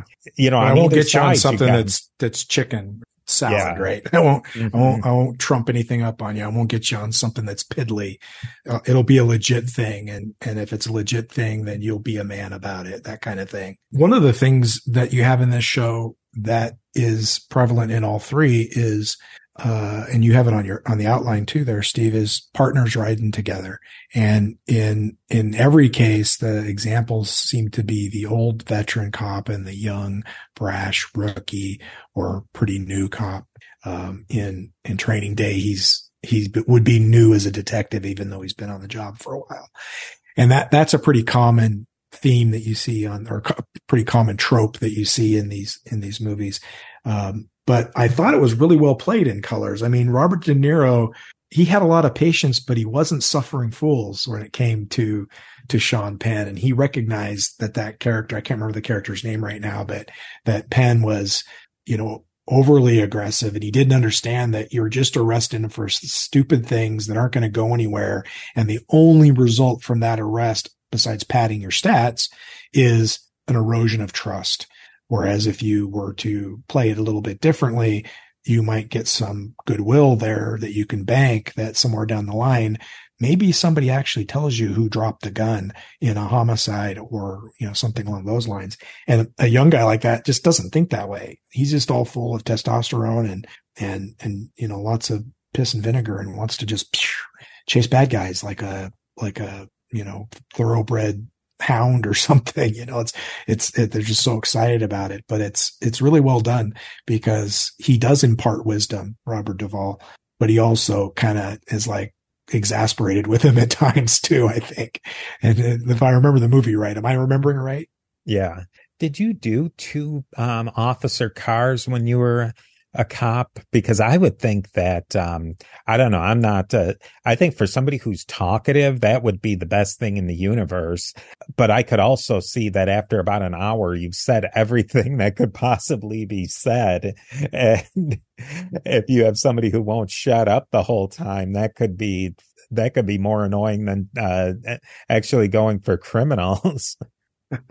we had uh, uh, one officer cars for the majority of my career uh, so when you got to dub up and ride with a partner, if uh, if staffing allowed or special detail was going on or or something like that, it was a it was it was a, a treat. Basically, it was a cool thing, and it, it absolutely what you described is true. If you were assigned to work with someone and you didn't get along, or they were annoying, or they like to talk and you preferred silence or the you know the radio or whatever. That just go on a road trip with somebody you don't like and imagine that eight hours a day, 10 hours a day, every week, all year long. But if you are partnered with somebody you chose to partner with and you work well together, it is, uh, it's it's incredible. It's a it's a it's like being on a on a line with a hockey line with somebody that you just know where the other guy is, and you hit him with a pass, and he you know shoot pass score, you know that kind of a thing. Um, you you're safer because you know where the other guy is, you know how he's going to play it. You learn each other's sort of tells, and so you can communicate without directly speaking and so forth. And we used to work four tens, and so we had a sister platoon that worked our days off, but there's, you know, not eight days in a week. So there was one day a week where both teams worked. And we called that the double up day because we weren't very imaginative. So on double up nights, people would do one of two things. They would either use it as an opportunity to take a personal day or vacation day or whatever, start their, you know, start or extend their weekend, or they, we double up where we could. As long as we had the minimum number of cars out there, we could put out a couple of, of two officer cars.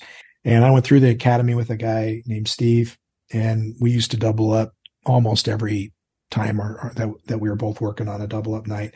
And those were those were some of the most productive shifts I ever had. I mean, we went to jail seven times in one shift, one one one day, and we had a couple of nights where we went six. I mean, and these were not for chippy things. We weren't stopping people for littering. You know, they're all warrants or felony arrests or whatever.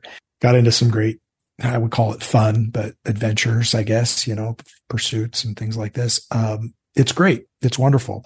Um, but we got along and we, both talked at about the same amount. Like we didn't mind riding around quiet for a little while too. So, um, but the biggest thing was knowing you got to know your partner. I don't know how that relationship would have gone if we had worked together four nights a week instead of two nights a month, you know? Um, but boy, those two nights of the month were, you know, in the top 10% of my, you know, happiness level for, you know, patrol work. It was, uh, uh, pretty good. So I know there are some departments that have the staffing to put out two officer cars, but I think that that is uncommon these days. So then my last movie that I picked to round up this uh, three-parter is the movie Rampart, and it takes place in 1999, and it's a uh, corporal played by Woody Harrelson, and it's really it doesn't it's the story really focuses on the end of his career where he's burned out. He's a Vietnam vet and he's, you can tell he's burned out from that. And he's he's gone through most of his career with the cloud that he, he killed somebody and it's your no, noble cause corruption where he killed somebody because the person was a serial rapist and so he they don't really get into the exact circumstances of it but he kills the guy and then it just sort of spiral. I think it's that escalator or spiral that you've talked about, Frank, that a little bit of corruption leads into a little bit more, a little bit more, a little bit more. And the next, next thing you know, you're not making these these choices for the betterment of society. You're making them fairly much for the betterment of yourself. And I think this movie is maybe the most dramatic of the three. If, uh, really, when you look at New Centurions, it's the more realistic of the three. This one's the more dramatic of the three, but I think it uses that drama and a purpose to see a person whose life just goes, it,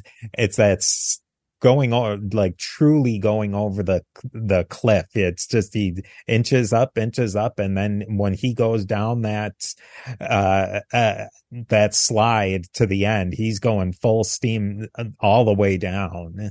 Have you seen this one chris? I i think i have. It's been quite some time. I'm not gonna lie. Yeah for me too. I i do remember watching it when it came out. Um I remember how visceral it was. I mean, Woody Harrelson's character was so unlikable but charismatic. I mean, he wasn't like this wasn't uh uh you know training day in patrol. You know, I mean, it was it was a completely different kind of movie, and he he was like uh, like I said, very charismatic, very visceral in his behaviors, just the stuff he was doing in terms of his living situation and, and the biggest thing, I guess, was how unrepentant he was. Like he did what he did and said what he said, and he believed in both, and he wasn't apologizing for it. And, you know, I, I think that was already becoming problematic back in 2000, whatever it was when this was made. I'd, I'd, I'd love to see somebody in public service have that attitude today. you would, you would last five minutes, right? so it'd be a breath of fresh air though, if they did and be like, you know what? I did this at the time and I stand by it. Look at the results or something, you know, like something like it would be as opposed to this like, and I'm constantly apologizing for something that you did before in your life at a different time. Like it gets, I don't know for you guys, but for me, it's infuriating just constantly having to hear the like the the the carousel of like apologies about literally everything. It's just I don't know. It's very um I I just don't like it. I could use a different word, but I I don't like it. I think though that in this that that was one of the things that they did in this movie that I thought was kind of interesting is Sigourney Weaver played I don't know what her role was exactly if she was somebody from internal affairs or if she was somebody from the DA's office but she uh you know he always thought that he was this uh you know white knight who had, you know, rid the world of this serial rapist. But then she said, well, when you murdered him, his, and it all like came out to his wife and she killed herself. And then the kids went into foster care and they were abused. Like there's no decision that just is an, that has no consequences to it. And I think when you be, if you get into that avenging angel mode, you don't look at the consequences of things. and that's maybe why we have a system that you arrest somebody and and maybe everything would have gone all bad for the family as it is. But to have that whole situation i think that that's maybe why we don't have country justice. So i will quote a very nerdy quote that is not a cop movie quote at all. It's actually from lord of the rings. It's j.r.r tolkien and there's a point in which frodo laments that Bilbo didn't stab and kill Gollum when he had the chance. For those who know the stories or seen the movies, you get the context. But Gollum is creating a whole lot of trouble at this point in time when he says this. And Gandalf said, you know, you're right. He did deserve death, but it was, it was, it was pity that stayed his hand. It was pity and mercy. And he may have deserved death, but you know, some people who die deserve life. And can you give that to them? uh, no, you can't. And so then he says, that, that's a paraphrase, but the exact quote is something along the lines of, you know, don't, don't be so quick to deal death. Uh, even the wise cannot see all ends. And I always thought that last line was really great because you go out and, and, and try to be the guy meting out street justice, deciding people's fates that are in an extra legal fashion in a way outside of the system that's in place. And you may get away with it a few times with a positive result. You may make a difference exactly in the way that you intend, but there's going to be a ripple effect in, in some of these cases that you might end up with a worse situation than you started with. And it's not beyond the fact that it's just not your place to be doing that. But is it even wise to? I mean, at least habitually the odds say you're going to screw it up at some point, even if you get it right a few times. And so, uh, it's, it, that's just an interesting piece to it, I think. It's interesting though with like street justice because like I'm, I'm sure if you asked, you know, pull people aside and you asked them like deep down inside, it's like, don't you want Charles Bronson just to go in there and clean up the streets? Don't you want the Punisher to just you know go outside the law and just kind of take care of the problems because he does he's not tied down by any of this stuff. If you honestly ask people, would be like, well, yeah, there's going to be problems, but like if he actually, you know, did take care of the problem, be like, oh yeah, you know, like he was, you know, he, he might be a vigilante, but look at what he did. Honestly, if you do ask people, I mean, we touched on this with the, you know, like RoboCop. Like, um, we did the RoboCop series too. This idea of like, yeah, he was working for the police force, but in a lot of ways, he was kind of like a vigilante to a degree. Um, I do think like if you honestly ask people, it's like they do want they want Batman, they want uh, Charles Bronson, they want a Punisher character to come in and just clean up all the junk outside of the entire system. I mean, I'm, unless I Batman shows up, unless Batman shows up and kicks your butt, and you're the one on the receiving end of Batman, then you know, and and, and more to the point, unless Batman makes a mistake, right? And that, that could happen with a human being. I hear what you're saying, Chris. I just, I, I, I, people absolutely have an appetite for it. I mean, one of, one of my more popular books amongst people who I know that are police officers is a book I wrote called The Last Horseman. And, and the, the premise is that there are four ex cops who are essentially vigilantes who are fed files from the system of those people who slip through the system who are with, you know, they're vetted. They're 100% no doubt guilty. And when, when the file comes, they, they slip through the cracks somehow, a technicality or whatever, and they go and exact justice. And man, every cop I know that's ever read that book says how much they love it because it, I mean, it was born of a, of a cop fantasy, mine, right? I mean, uh, that, that book came into being because I was walking out uh, from from the end of shift one night, and I saw one of my sergeants who was looking depressed and and staring at the screen. And I was like, "Hey, Steve, what's going on?" Different Steve, and he just relates to me how he was in court and they had a solid case against this child molester and he got off because somebody didn't file certain paperwork within a certain window and he's like how is that justice that's that's that's a procedural no harm error and he just was so upset about it and i just you know let him vent and try to be all lieutenantly about it, you know, and offer some leadership in the situation. And finally he says to me, you know what? You know what would be great? What would be great is look at like you and me and Brent and a couple of other guys. And we just, when these cases come out, we just go find this guy and just beat the snot out of him. So at least gets some justice, man. That, that would be awesome. but I could never do that. And I said, yeah, yeah, neither could I.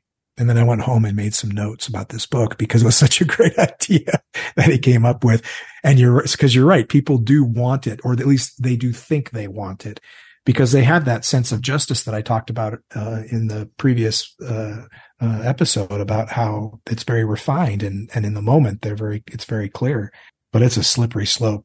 It is a slippery slope. And, and I don't think you can rely on, I mean, it eventually leads to to what despotism, right? Because somebody's going to get in charge that isn't noble and then it's all going to change. Yeah, absolutely. And I think like the Woody Harrelson's character in Ramparts, it really it ate at his soul. I don't see how that couldn't. I think that that's how you really do go down that slippery slope is you know you're not doing you're you're a, it's you know it's in the theoretical you say there maybe there is that group of cops out there um like that and I, what was that dirty harry magnum force was kind of that uh yeah that it's the same kind of thing. And nobody is that virtuous that they can just do it out of pure virtue because it and i think all a lot of these movies that we've talked about the person starts off that that's what they're doing it out of the best intentions. They did it to the the child molester and then it turns into the drug dealer and then it turns down to shaking down the guy who's been doing 35 and a 30 you know like eh, it, it, you can go down that road really it, it, just it opens yourself up to making these moral decisions that I don't think there's really any human who can be completely virtuous once they start going down that road. Every cop is going to realize at some point in his or her career that I cannot fix this problem in its totality. I am not going to change the world. I might change some people's experience in this world and I can make an impact, but I'm not going to change it big picture crime is going to exist, drugs are going to exist. All these things are still going to exist. And it's a sobering moment and it's a depressing moment. And I think if you're already engaged in corrupt behavior, but for a noble reason, so that you could put bad guys that you know are bad guys in jail, when you reach that crisis point where you realize that even if you do that a hundred thousand times over the course of your career, you're not going to stop the next wave of the ocean coming onto the shore. When you make that realization, if you're already corrupt, the next question that probably comes to mind is, well, if I'm not going to be able to change anything, then maybe at least I can make my own life better somehow. And then you turn the corner and it's more about that self enrichment that happens. I don't know for a fact that that happens. I'm not telling you that happened to anybody I know, but from just a basic psychological standpoint, it, it seems to make sense. The first part I know for a fact, every cop makes that realization at some point. They don't necessarily give up. They don't necessarily become, you know, destitute or depressed to the point of not functioning. They just realize that if I'm going to make a difference, it's going to be in more concentrated ways I'm not going to change the entire uh, game. I'm going to change this play. I'm going to change, you know, this one thing. Um, and so, uh, you know, I do think that that realization can affect how corruption occurs. And in, in this case, with Woody Harrelson character, he kind of defends himself by saying that he's like, I'm an equal opportunity hater. You know, he hates criminals, but he gets into some stuff beyond that that isn't about taking bad guys to jail. I think he's he's reached that point of disillusionment before then. Um, at least that's what I remember. It's been, a, it has, I probably saw it when it came out. So it's been a good 23 years. Uh, so if I'm blowing smoke, just, just, uh, feel free to point it out. No, it's, uh, it's interesting. You brought like uh, cops having to come to the conclusion they can only make, uh, say changes in concentrated ways. I can, not as a cop, but from personal experience, like just from growing up, I used to get, uh, really, really upset and used to really bother me when I would see injustice. He brought up the example of like somebody misfiling paperwork and uh, just injustice in society, you know, like government corruption, um, um, you know, criminals on the streets and, you know, the list goes on. And, and I found as I, as getting older, as I'm getting older, and being the youngest person on this podcast right now, but I am getting older, I have found that I am getting less upset about that type of stuff. I still do get upset about it. Um, but I'm finding that I, I, the difference I, I can make is in personal relationships where I can strengthen, you know, friendships with uh, people that I work with, um, and in particular, younger people, where I find uh, I can, I'm trying to at least make a difference in terms of giving advice to younger people. Hey, I'm older. You know, I've seen a lot of things. I've gone through a lot of things in my life and I see what you're doing here, and uh, this is not a good idea. And let me explain to you why. And sometimes it makes a difference, sometimes it doesn't make a difference. But it's a lot, it's a lot more effective than getting upset about, hey, did you hear what was going on in Congress today? I, there's nothing I can do about that. Right. Or in my case, Parliament, there's nothing I can do about that. They're going to do their thing. I can at least maybe somewhat make a difference in this person's life. Yeah, you're not going to serve. You're not going to solve world hunger, but you can open a food bank locally. And I think that from a cop's perspective, I'm not going to stop people from doing crime. I'm not going to stop people from speeding, but I can have a conversation with this person and maybe they'll slow down at least in a school zone. You know, I mean, you, you, you, you change your perspective and you change your focus and your emphasis and, you know, people don't always listen. Sometimes you talk about giving people advice. Sometimes the advice isn't heeded the first time. It takes making the mistake and getting pounded. And then Chris's advice comes back uh, after that. And oh man, he warned me about this. And then it really takes hold because now they have their own experience to anchor to the advice that you gave them. And they know you're not just, you know, uh, you know, talking at your rear end or whatever. They, they see the value of it.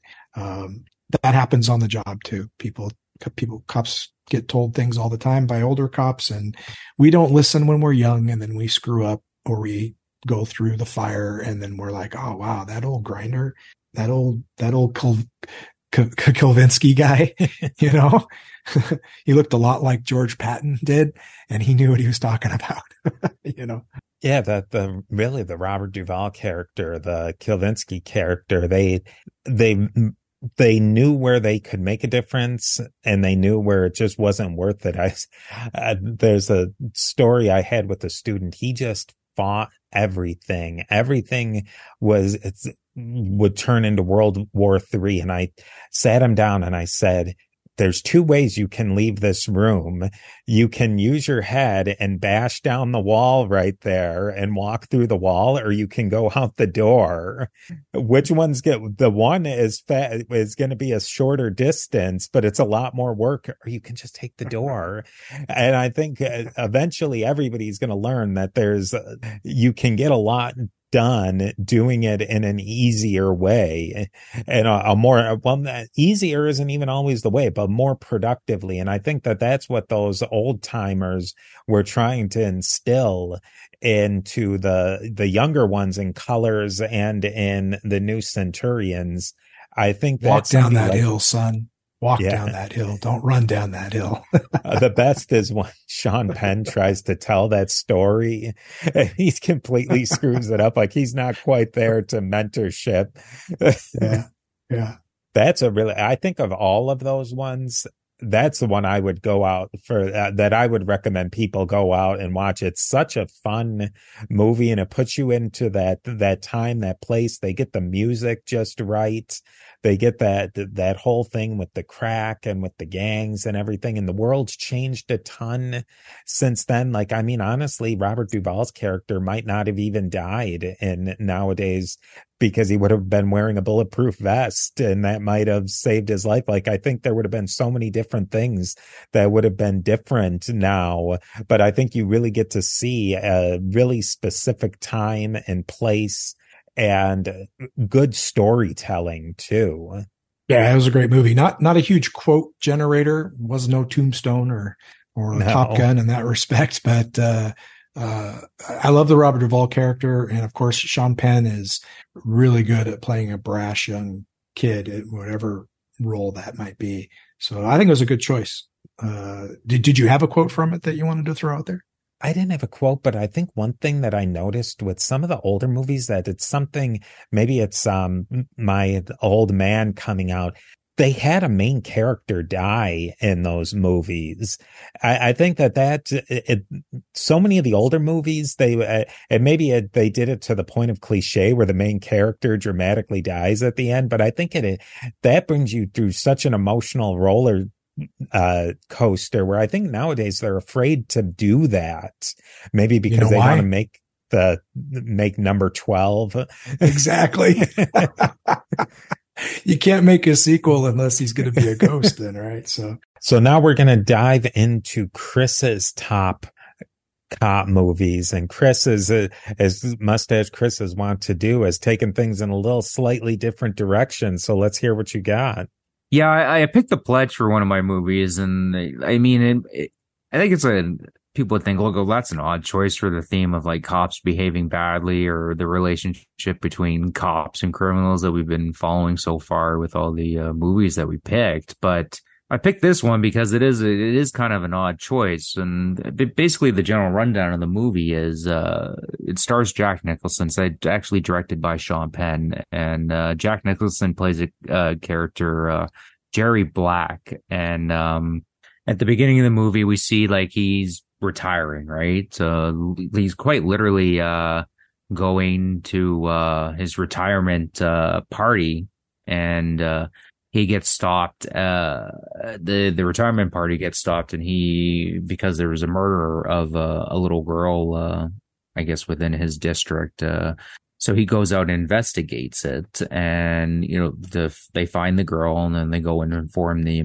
the uh, parents, and he promises the parents that you know it's the last thing I do that I'm I'm going to find who murdered your little daughter. Um, they get this Native American guy who has uh who's who's special needs. I believe he's uh it's not Down syndrome he has, but he's he's special needs. He's slow. Is the I don't know what the right term is, but that's how I would describe it. And his partner kind of corroses like a like um a confession out of him. But Jerry Black, he just he doesn't believe that that he doesn't believe this confession, and uh, the uh the Native American guy, he Native American guy ends up killing himself. Uh, but you know the the department and uh, his partner and you know anybody uh, important thinks like, oh it's open shut case. He's the guy that did it. It's done. Uh, Jerry ends up getting Jerry ends up uh, retiring and um, he asks unofficially, can I you know investigate uh, this case that I still think is unsolved and the uh, chief of police said, "You know what? Uh, okay, we'll allow you to do that." And uh, he ends up buying uh, like a gas station uh, nearby where the little girl was actually murdered, and he starts doing his own investigation. But what we see clearly that's going on here is he is becoming obsessed with the case. Much of his career, we he we get the impression that he's just obsessed with his job. He's not married, doesn't have any kids, and through his ob- obsession and trying to solve this case, he puts innocent people in danger. He befriends like a local girl. She's like a waitress and, uh, and takes a liking to her daughter and invites them to live with him after there's a domestic, uh, dispute. And he ends up actually using her daughter as bait to get this child murderer that he's convinced that there's like a serial child murderer going around and everyone that thinks he's nuts but they respect him because he was a really good detective for the, most of his career and he's older so a lot of them kind of look at him like as a father figure. And he sets up this whole scenario where he's going to entrap this uh, uh, child killer that he's convinced uh, that he's convinced is going to come here um, based on the um, the uh, evidence that he was able to gather because like the uh this killer or whatever gave them like these little paper birds um i believe the in the uh at the original crime scene they actually did find this uh paper bird there too and that's what how he makes the connection. And he gets all his cop friends to come and you know get ready. We're to bust the, uh, the this actual uh child murderer. And what ends up happening is jerry's actually right that there was a, a serial child murderer, but on the way to going to uh, get the girl or go to the trap, he dies in a car crash. And all we see is like a shot of his burning body in the in the car crash. And obviously no one shows up to his trap. Everyone's you're in everyone's yeah you're insane. Um what's the matter with you? I mean frank uh, i mean sorry uh, jerry is uh, during the movie you see that he is kind of slowly losing his mind i believe it could be something like alzheimer's um and we pan away and we see jerry by himself uh talking to himself about, you know, how he was right and he was right there. And it's a really depressing thought to have because yes, Jerry was obsessed with doing the right thing to a degree, but he didn't care enough about the people around him because he put the people around him in danger. But at the end of the day, he he was right. There was this child murderer, and it was just oh, a freak accident, road the uh, car crash that he's going to die with everyone thinking that he's lost his mind and there wasn't this child uh, killer about, but there actually was. And if things maybe if Buddy had just had finished drinking his coffee in the morning, he would have shown up there and Jerry would have been right and they would have actually been able to catch the killer of uh, many of these girls that they had been found, uh, finding. And that just doesn't happen. It's interesting to think that like maybe a cop is right about something, like is deadly right about something, but it he's not able to separate it. So he becomes so obsessed with it that uh, it ends up destroying his life. I'm sure there's many scenarios where this happened where he's convinced that there's something going on and he's unable to directly prove it. And um, his partners and chief of police and what have you uh, ends up thinking maybe he's going crazy or he ends up having to leave the police force. And what if that person ended up actually being right the entire time I think you bring up a couple of really awesome points with this movie. And, and I'll be honest with you, I don't remember this movie. And I'm sure I saw it. I would have had to have seen it because it's Jack Nicholson at the time when I was watching movies all the time. And what a supporting cast. Holy cow. If you read the names of the other people in this movie that, that you chose, it's just such an incredible array of actors. And, and Sean Penn is an excellent director too. Um, but but there are two things that jumped out at me as you were talking about this, Chris. The smaller of them was just that the randomness of the world is on display, much like when we were talking about colors and and and Steve talked about who actually shot Robert Duvall's character and how it was kind of random. Like in in my comment then was the streets don't care, you know, they don't care about you and your relationships and fate is what fate is or randomness or chaos or however you want to put it. And that's what happens here, right? Just some random chaotic event and you can't account for that. But the larger piece that, that I heard as you were describing this film, it, it ties into a movie I talked about before, and that is Training Day, where in Training Day, you have Denzel Washington's Alonzo Harris say, you know, you want to catch the wolf, you got to be a wolf, basically, right? And and there are people in society who would say, yeah, you do. I want my cops to be wolves so they can catch the wolves. It's necessary. Well, in this movie, you've got, you've got a cop who's obsessive about his cases. And if you went and asked somebody, you know, what, how do you want your detective to be? A lot of them would be very okay with that. Most of them probably because he's going to find the bad guy. He's going to hunt him down. He's never going to quit. I'll tell you right now, uh, common sense, tenacity, and an ability to notice things in an open-minded way are three traits that detectives need to have in spades and that they need to be able to draw upon if they're going to solve cases over long periods of time. I mean, that's an addition to all of the basic foundational skill sets that, that you have to have. This obsessive nature is just a, like the dark side of tenacity, isn't it? And as a society, we would applaud that because he's going to get his man. He's going to get this guy. And if he hadn't gotten that car wreck, as you point out, Chris, he would have got him. But look at the toll that that takes on the individual. Look at the price that's paid. So as where Alonzo Harris or even in Copland, their failure, their, their negative way of doing something that society wants in, in, in training day, it affects the the society. It affects the, the, the citizenry, the community, right? In this, it, it, it's turned inward. It affects the individual, affects the cop himself rather than the cop affecting the community. But it's just as dark. It's just as dark as what Alonzo was doing. It's just who's being affected by it. And in both cases, I think you would have a segment of society who, to at least a certain point before they got off the exit of the freeway, would drive right along with it. And they would say, this guy Jerry, this detective that Nicholson played, that's who I want looking for my kid if my kid went missing. so it, it, I'm really fascinated that you chose this film. But The part that always really gets to me in this movie is I could be, say, I happen to go by that gas station. I'm talking to Jerry and he starts talking. He's I, I had this guy, like I was right there and, you know, I'm sitting there and I'm thinking to myself, this guy's insane. And yet he's not though. Like he, he's telling the truth. The guy was right there. And I'm sitting there as an individual myself, you know, justifiably thinking this guy's lost his mind but he really hasn't lost his mind.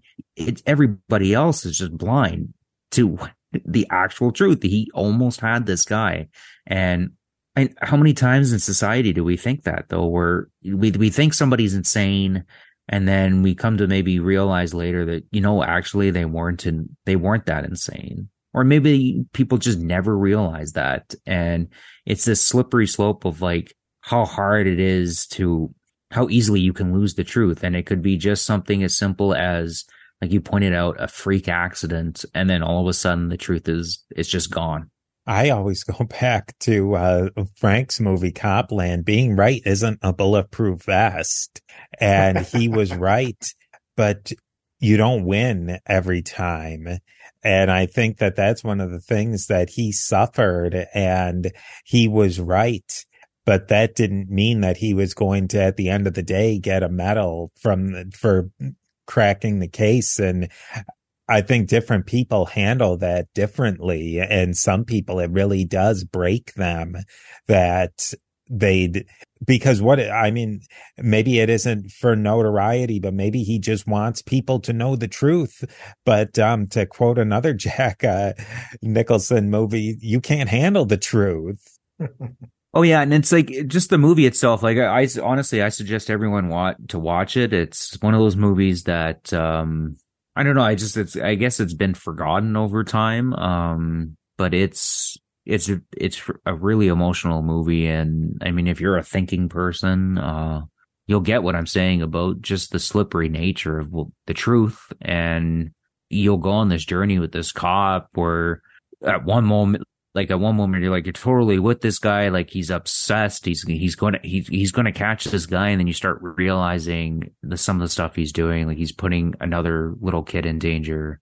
He's sacrificing a potentially healthy relationship with uh with this girl and her daughter um because he's so up so obsessed uh to crack this case he basically you know he gave his life to the police force and trying to protect innocent people, but in the process, he ends up putting innocent people in danger and ends up destroying his own life. It's, it, I mean, it's not an easy watch. It's a very depressing movie and Mickey Rourke has a, has a quick cameo appearance in it. And, uh, Mickey Rourke is, when he's on, honestly, he's probably one of the best actors in Hollywood. And then this little five minute scene that he has in there where he's talking about, because one of his daughters was one of the one of the ones that were killed. Um, it's it's it's heartbreaking to watch, and I, I find a lot of with it, a lot of these cop movies and um just crime shows in general. It's all it's all about like the CSI type stuff where it's just like, oh, how are we gonna solve this case? And like uh with criminal minds and it's like, oh, like this guy was doing this. And I found that the the pledge really brings home just the uh personal trauma that comes with the crimes of this nature, but just crime in general, like the toll it takes on people who are directly involved in it and the people around it and the people trying to uh, solve the problem. It's, I find, uh, um, with like a lot in this genre, they try to make it seem it's like, oh, it's like a cat and mouse game. And, and, and there's aspects of that in this movie, but it's really, it's not the focus. It's about the, the toll that, uh, criminality takes on everyone really. Well, and you quoted uh, the other Jack Nicholson line of, you know, you can't handle the truth there a minute ago. Was it you, Steve, that said that? Yeah. yeah. But the, there's another line from that same speech that applies to this movie too, right? Where he says, you want me on that wall. You need me on that wall. And that applies to this character the detective uh, that he plays in the pledge it sounds like to me i mean that obsessive compulsive you know tenacious sort of personality is exactly who you want i mean if that's who your if your kid was stolen but again, there's a price. There's always a price. And, uh, it sounds like they depicted that really well in this movie. Now, I did not see it recently, so I don't have a quote from it. So I am going to do a fun fact instead. Chris, did you know this was uh, actually filmed largely in BC? I didn't know that, but if you told me that, I would have been yeah, I'm not shocked, but I just like it, it looked like it was filmed in the Pacific Northwest, like around that area.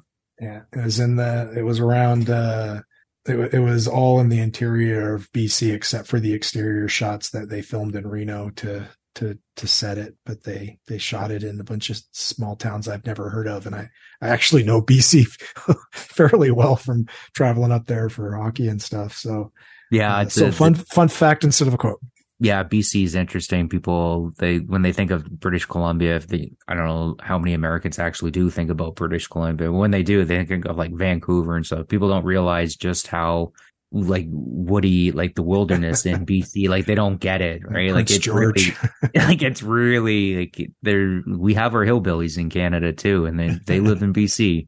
Um, and those are I'm telling you about. Like I personally haven't been there, but I've heard stories, and uh, yeah, it, it, can get like really uh, hillbilly esque in certain parts of British Columbia. I don't have a quote either, but uh, another Mickey Rourke where he made a really short but impactful cameo was in this movie called Man of God, and it it was a Greek movie in English about a Greek uh, religious person, and and the last literally two minutes, Mickey Rourke is in it, and he absolutely made the movie in just two minutes. And he makes a lot of stinkers too, which is pretty amazing. So, yeah, he's a he's up and down. But boy, like Chris said, when he's up, yeah, you know, when you get your Angel Heart and your and your the wrestler and and movies like this, I mean, that's uh that's that's some pretty powerful acting.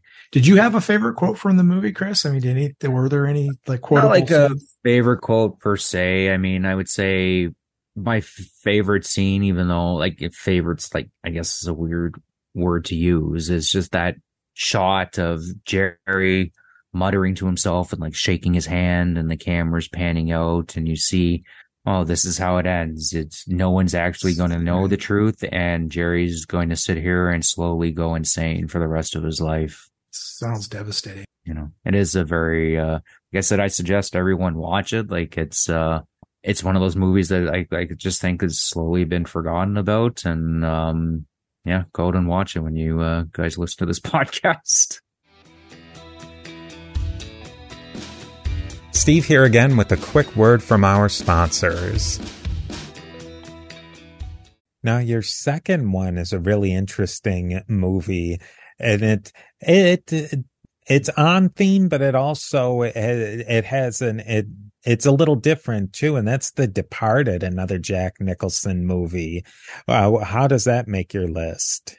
I didn't even realize I picked two Jack Nicholson movies. That didn't just dawned on me right now. Maybe I should have picked a third one where he plays something with cops. Uh, should have picked. I'm trying to think of what am I at Chinatown. Ch- he's not a Chinatown. Cop, yeah. he's not. A, he's a detective per se, but um, I know. I, I picked the theme for for Steve too with the L.A. setting. Yeah. Um. I I just I picked The Departed because I, I I enjoy this movie and I thought honestly there's a lot of people who really enjoy this movie. And I know Steve doesn't really enjoy it all that much, or thinks it's somewhat overrated. Um, to be honest with you, I I, I do prefer Black Mass just because it's more. But we'll talk about that I guess in a little bit. But uh, yeah, I picked The Departed because it just touches on a lot of themes, uh, and it's somewhat loosely based on a true story. Like um I assuming most people have seen The Departed, so because uh, it was such a big movie when it did come out. Uh, the Departed is somewhat loosely based on Whitey Bulger.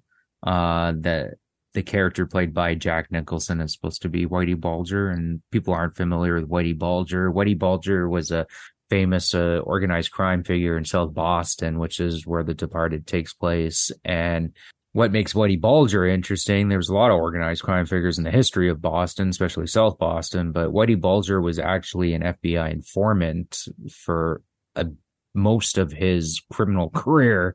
And it somewhat works the way that it somewhat worked out the way that it's depicted in the movie The Departed. um, where Matt Damon's character grew up in South Boston, idolized uh, Jack Nicholson's character, and became a police officer. Well, more than police officer, ended up working for the the the FBI, and uh, made uh, Jack Nicholson and you know I, I gotta I gotta correct you I gotta correct you there that he went to work for the Massachusetts State Police. Oh yes, sir. Yes. Yeah, yeah. He did. He didn't work for the FBI. Mixed up. Yeah, the, yeah. the character. In the real anyway. story, yeah. he went went to work for the FBI, but it was Leonardo DiCaprio's character went to be. He became a statey. I think is that how it. Both both, both of them were staties. Yeah. Oh, okay. Uh, and yeah, so he ends up uh, tipping them off uh, on information. Uh, I'm sorry, Matt Damon's character because he he idolized him, and there's a whole history about that with mm, how South Boston's almost like a country on and of itself for a big chunk of its history. Um, yeah, and then with Leonardo DiCaprio's character, we kind of get a glimpse into the problems, potential problems of undercover police work because as you're watching the movie, Leonardo DiCaprio's committing various crimes. And I get it because he's an undercover cop and he has to, you know, fit in to be able to get to Jack Nicholson's character. Um, and, but in the process of doing that, he is committing crimes. He's setting buildings on fire. He's beating people up. He's doing extortion. Uh, pretty much everything short of like actual murder. Um, but he's, in, he's party, party to that too, though. Remember? Yeah. Him and Fre- him and French go into that one place and French kills that guy. Yeah.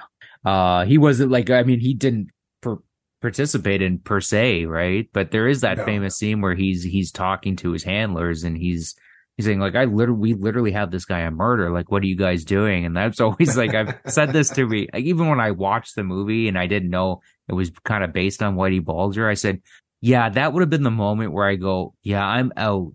If you're not bringing them in at this point, there's something else going on here. You literally have them on murder. What else do you need? Um, but it's it raises a lot of those uh, themes. And then the, the nature of informants because i guess spoiler alert by the end of it we find out that uh, uh, jack nicholson's character has been an informant for the fbi this entire time which is what happened with whitey bulger before they actually decided to start going after him and there was a huge manhunt.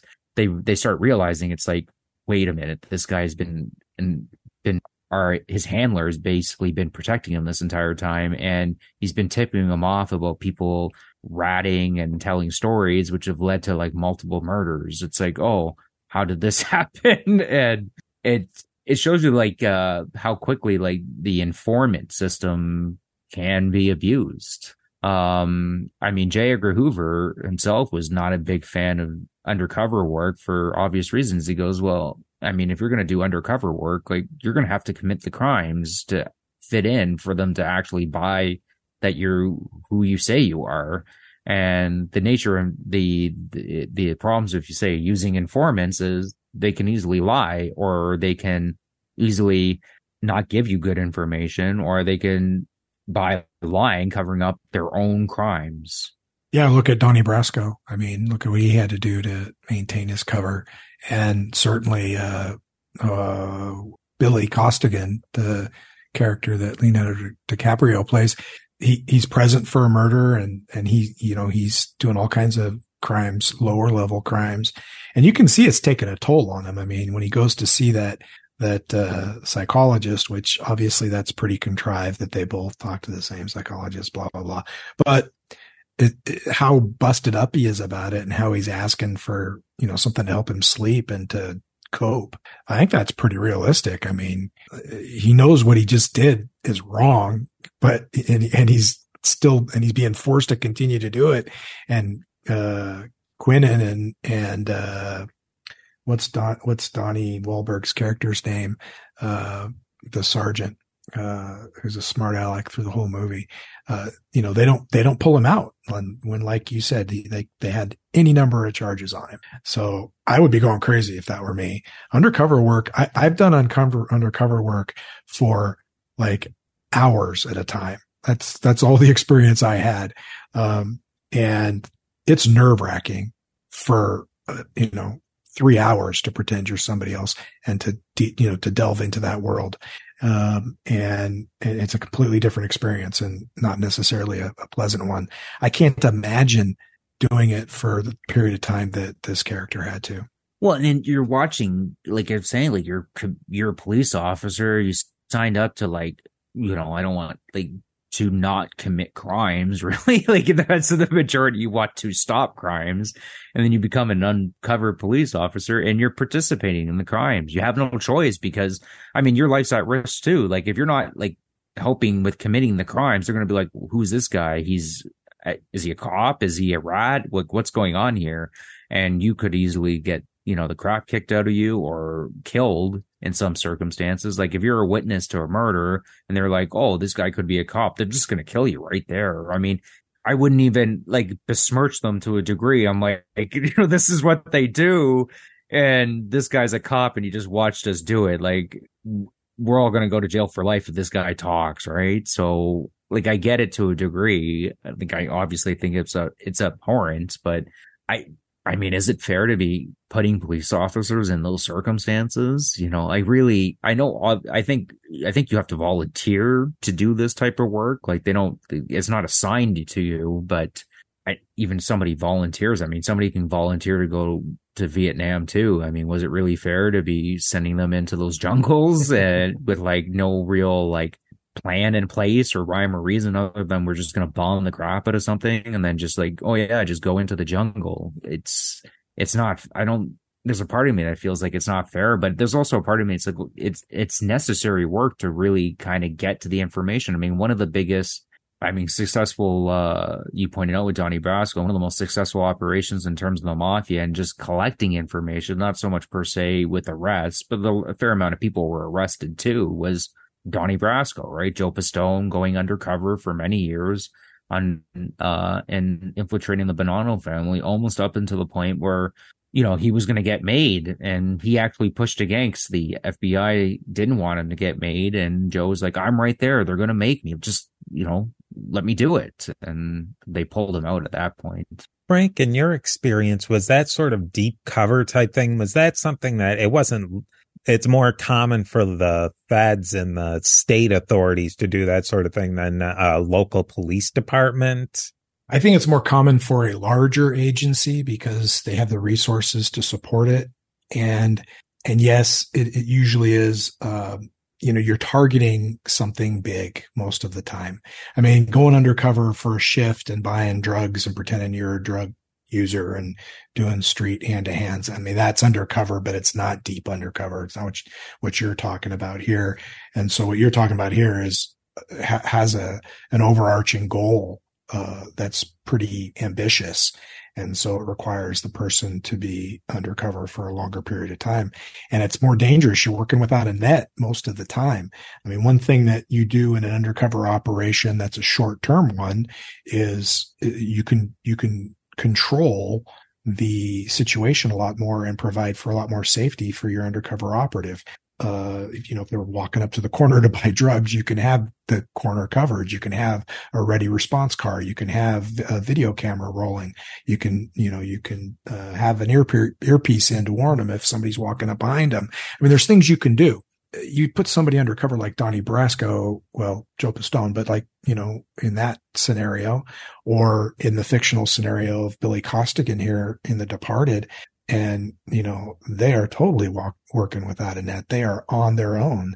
And that has a stress level to it that I think has got to be off the charts. I mean, uh, and again, it's kind of shown in how Costigan, you know, relates to the, uh, to the, to the psychologist.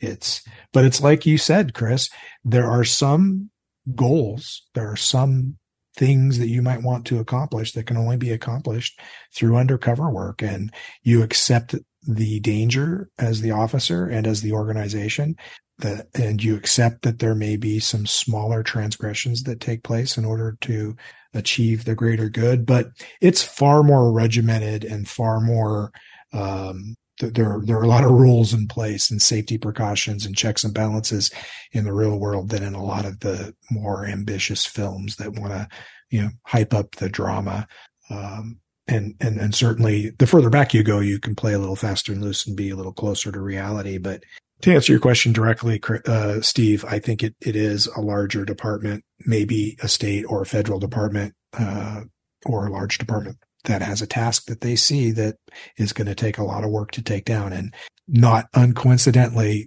organized crime is one of those things, which speaks directly to the uh, core topic of your show and not being a uh, lawyer or a cop or anything like that, I think that somebody like Donnie Brasco, he just, he kind of like kept slipping deeper and deeper and deeper into it. But I would personally think that, you know, with my very limited knowledge, that you start getting somebody too in, in deep and they start making those, you know, they start doing those little crimes that kind of opens up the the prosecution to problems of chain of evidence and all that sort of thing when they get too deep into it. Well, Mr. Brass or uh, you know Agent Pistone, where were you when that murder was committed? And you know that sort of thing where I think that, and that's what I think the FBI was getting to when they didn't want him to be made. Like you put somebody on the stand, you were made in the, in the mafia. Where exactly did you stand in this? Yeah. And how did you manage to, to do that? Yeah. In the departed situation where not only was he undercover, he was also working for the, the Jack Nicholson Whitey Bulger character. So he was working all, you know, all three sides of the fence. And it, it's interesting too, because when, when Chris points out that this mirrors the Whitey Bulger scenario and that Nicholson was absolutely modeled after him, um, it's actually also an adaptation from a Hong Kong film called Infernal Affairs that mirrors the storyline very closely. Um, there's some deviations and so forth. And there's a couple of good videos on YouTube that highlight what those differences are. But when they said it in Boston, obviously they said, well, there's a lot of local Boston history that we need to work into this. And the whole, all the Whitey Bulger stuff obviously was where, was what they plugged in crazy fact about this movie is like Whitey Bulger was on the run still from the FBI uh, when this movie came out, so he could very well have uh, watched this movie that was somewhat loosely. I mean, it's very loosely based on his life to a degree, and sit there and just like watch Jack Nicholson kind of play a fake version of him. It's it's he was he was still on the run at the time.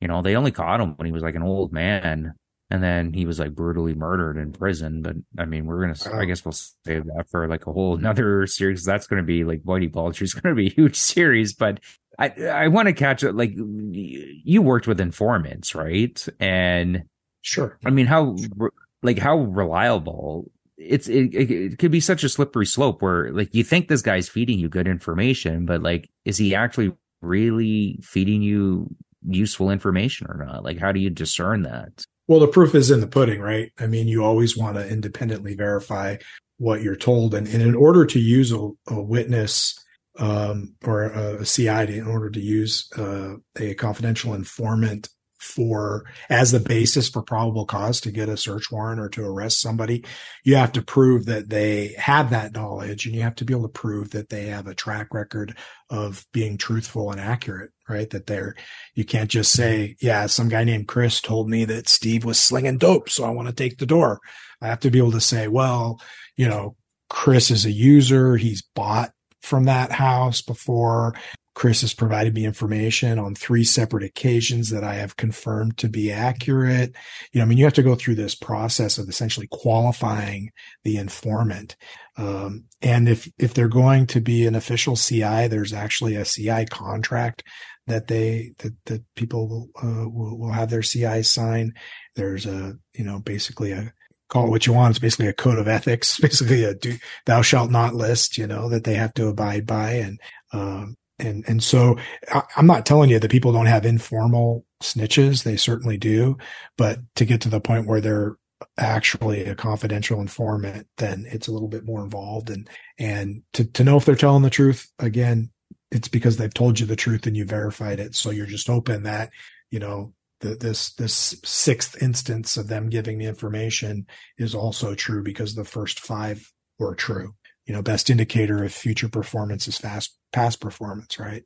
How does the just out of curiosity, how would a department figure out whether a cop is basically running protection for an informant. In this movie in particular, like the cop, mm-hmm. uh, like Jack Nicholson's character, Whitey Bulger, was an informant. He was giving them information to a degree, um, but it wasn't, a lot of the times it wasn't very useful information. But he had an FBI handler that was running protection for him. And how does a mm-hmm. department go about finding out whether this is happening with the police officer he's running protection for informant. Maybe the guy was high school friend, or maybe he's giving him a little bit of cash underneath mm-hmm. the table, or maybe the cops got a drug problem or something, you know, and he's hooking him up. How do they find out whether the information that the cop is claiming is giving them is good information? Um, it's leading to like other arrests. And they, it all he, all he'd have to do the informant is just give enough to maybe so it's just so maybe somebody's getting arrested, but in actuality, this it's just all a front for something else. I mean, how do they go about investigating that? Well, that's a multi-layered question and probably too big for this for this discussion here. but I, but but the one one piece that that you kind of went to there at the end, it only takes one time for an, an informant to give bad information and for the officer to act on that information and get burned particularly if other cops are present and see that, um, to, to, to sour that relationship. You might get away with one mishap like that if you've got a really good excuse and a real good track record. Um, but you burn me twice and we're done. And, and I'll probably put you on my, you know, give no quarter list, uh, as well. Um, so it, it, it, it really all comes down to Chris, the facts of it, right? You just see, you know, did this person give good information or not? And that answers the question in, in, in toward the idea of a cop covering for an informant or something. I mean, it's a real great scenario for fiction.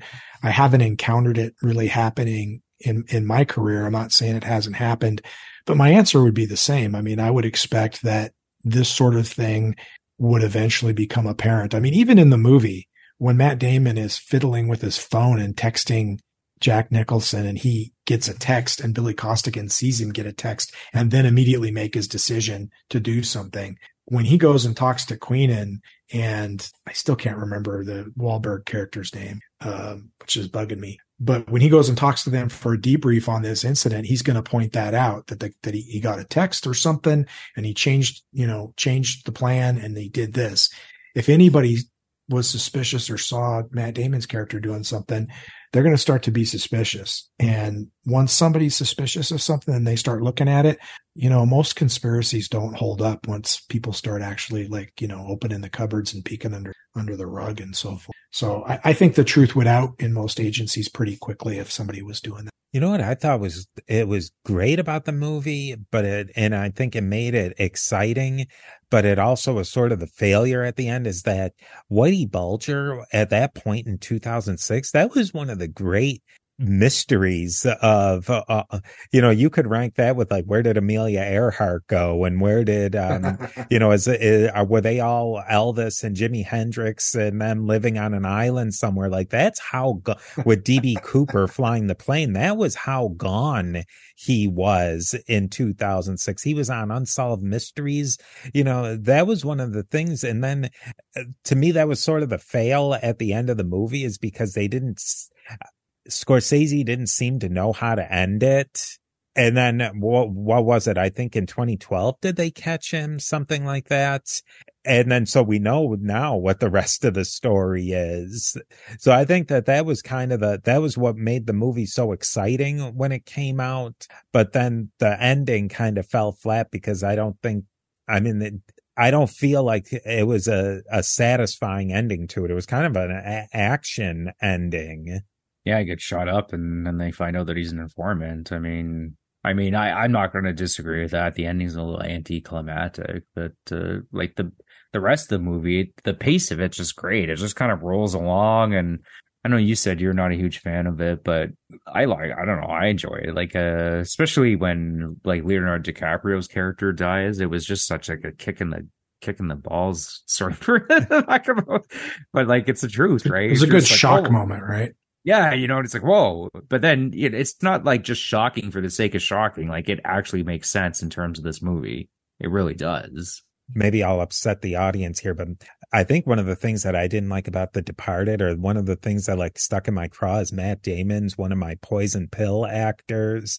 I guess I, I have a quite a bit of a list. Uh, Chris knows that Nicolas Cage is one of them, but when some certain actors are in a movie, it's a it it sets a high bar for me to like it, and Matt Damon's one of them. Really, that's interesting. I think he's a pretty good actor.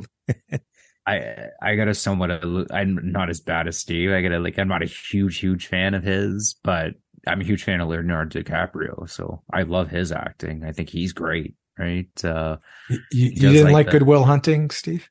No, I, I, and I liked everything except for him. I think there's something about Matt Damon that he's always Matt Damon.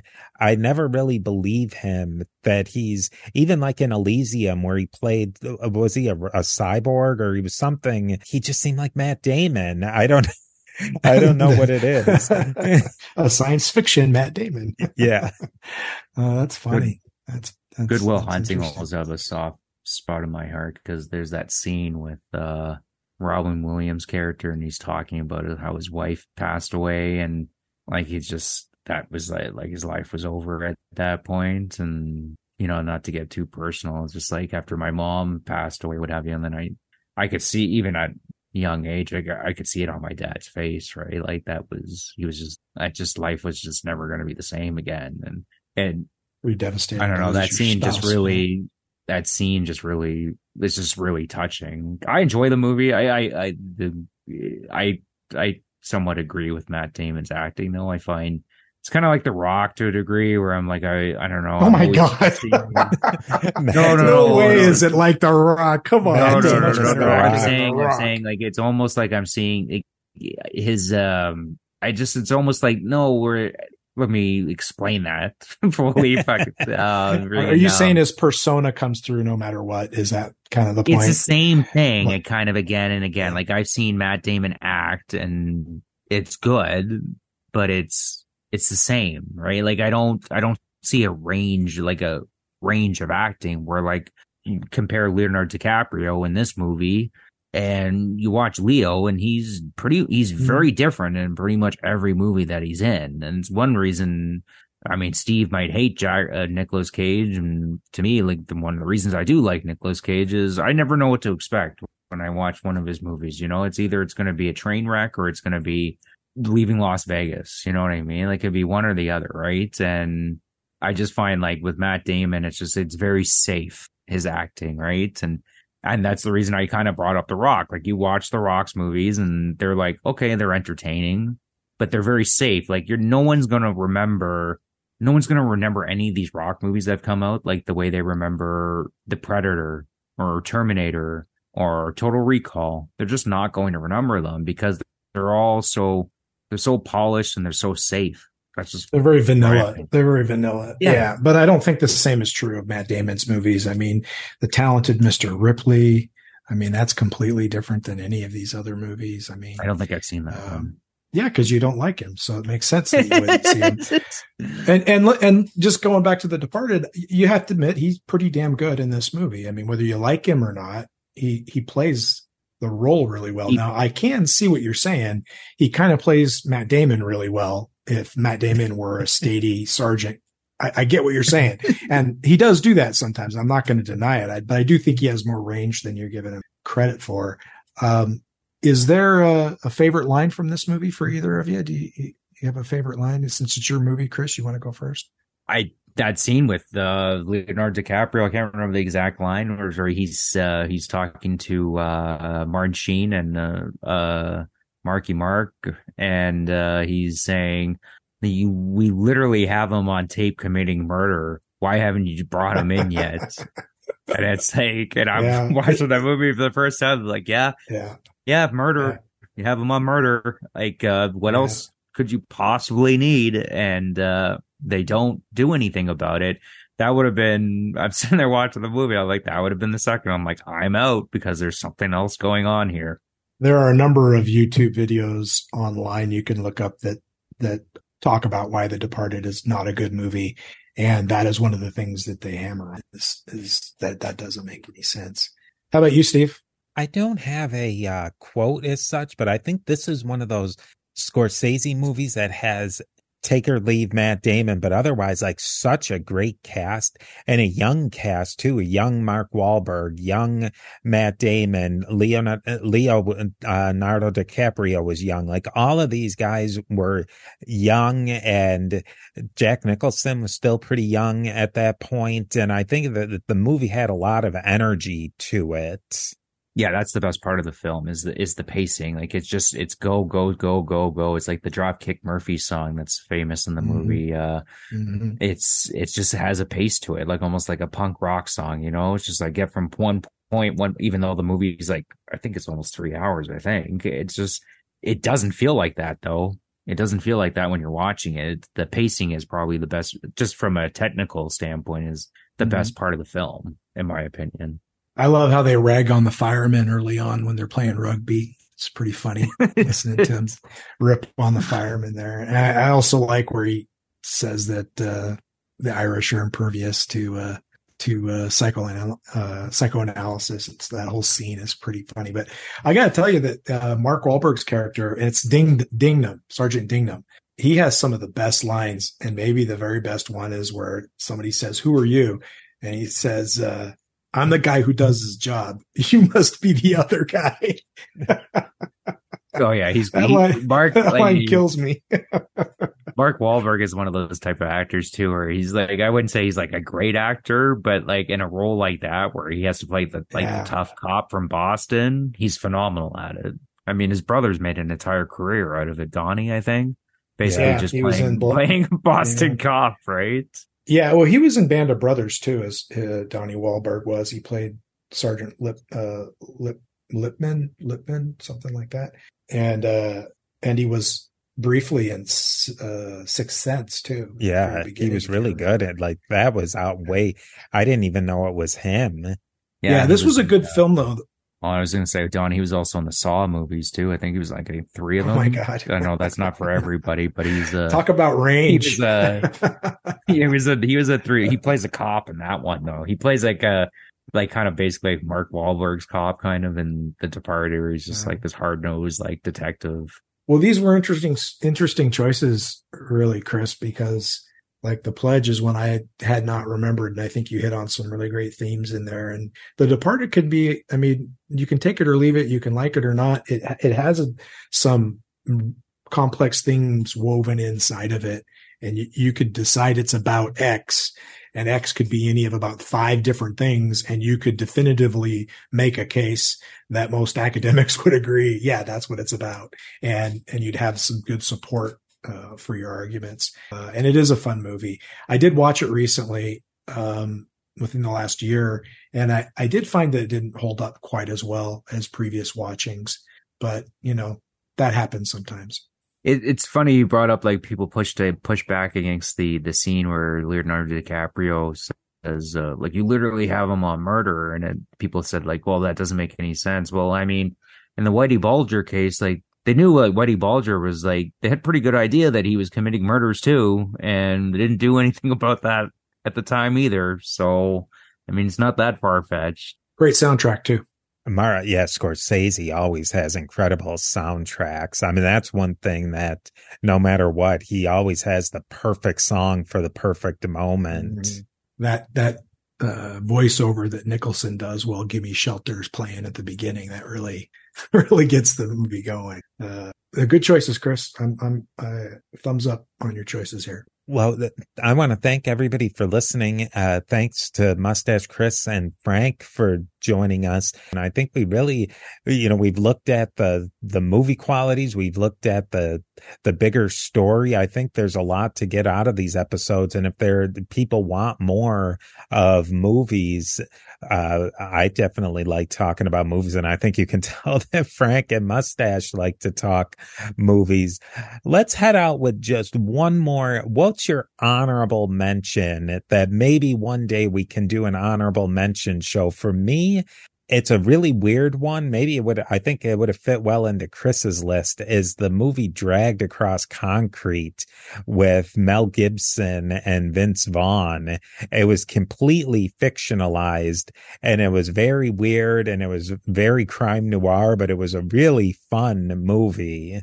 Yeah, I I I, would love to talk about that, that in terms of uh cops behaving badly because uh it's a great movie. Everything that director does uh, has done. I'm trying to remember his name right now. It's just been amazing. Like he did Bonehawk Tomahawk, I believe, or Bone Tomahawk, and he also did Cell Block. Uh, was it 99? Right, Cell Block 99.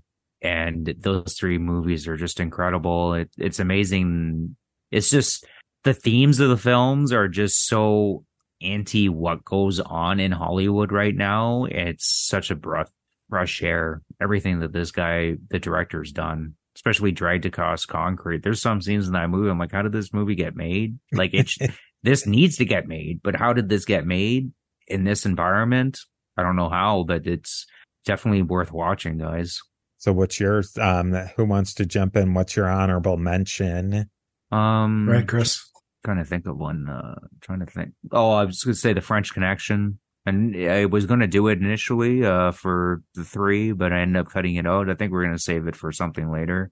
But uh, yeah, French Connection is probably one of my top five favorite movies.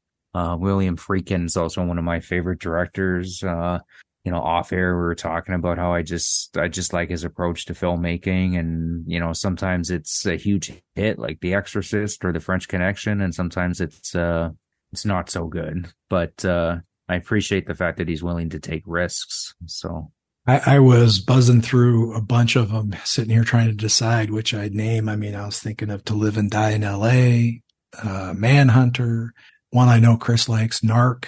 Um, but I think if we're doing a little more eclectic films that are police related films that are are like you're saying, Chris, that need to be watched and watched with some intelligent intent.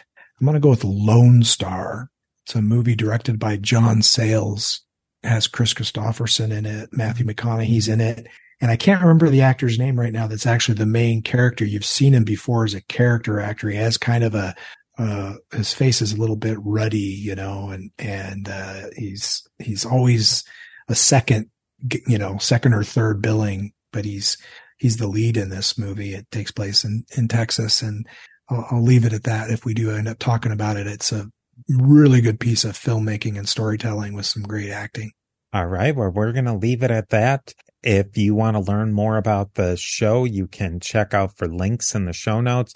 We'll have links to Frank and his projects in the show notes. And the best thing you can do to uh, help us out is to tell a friend of yours about organized crime and punishment so that your friends can become friends of ours. Forget about it, guys. Forget about it. You've been listening to Organized Crime and Punishment, a history and crime podcast. To learn more about what you heard today, find links to social media, and how to support the show, go to our website, a to z historypage.com. Become a friend of ours by sending us an email to crime at a to z historypage.com all of this and more can be found in the show notes. We'll see you next time on Organized Crime and Punishment. Forget about it.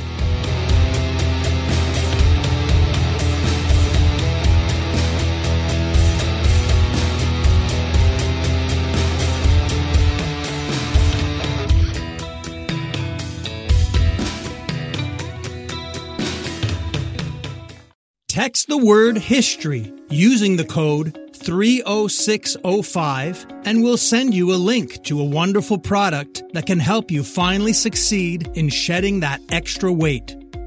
Jeff in Indiana lost 55 pounds with Calitrin. Lily in Tennessee shed 42 pounds. Beth is sleeping much better and her joint aches have eased up considerably. Text the word history to the code 30605 right now to see this week's special offer on Calitrin. Calitrin contains collagen, the most abundant protein naturally occurring in the human body, which decreases as we age. Taking Calitrin promotes better sleep, more energy, less joint pain, and best of all, weight loss. Calitrin has an amazing 86% success rate with their 90 day supply. And this week, take advantage of our special offer. Buy the 90 day supply and get an extra month free plus free shipping. Ordering is so easy. Just text the word HISTORY. That's H I S T O R Y using the code 30605 and we'll send you a link to this special offer.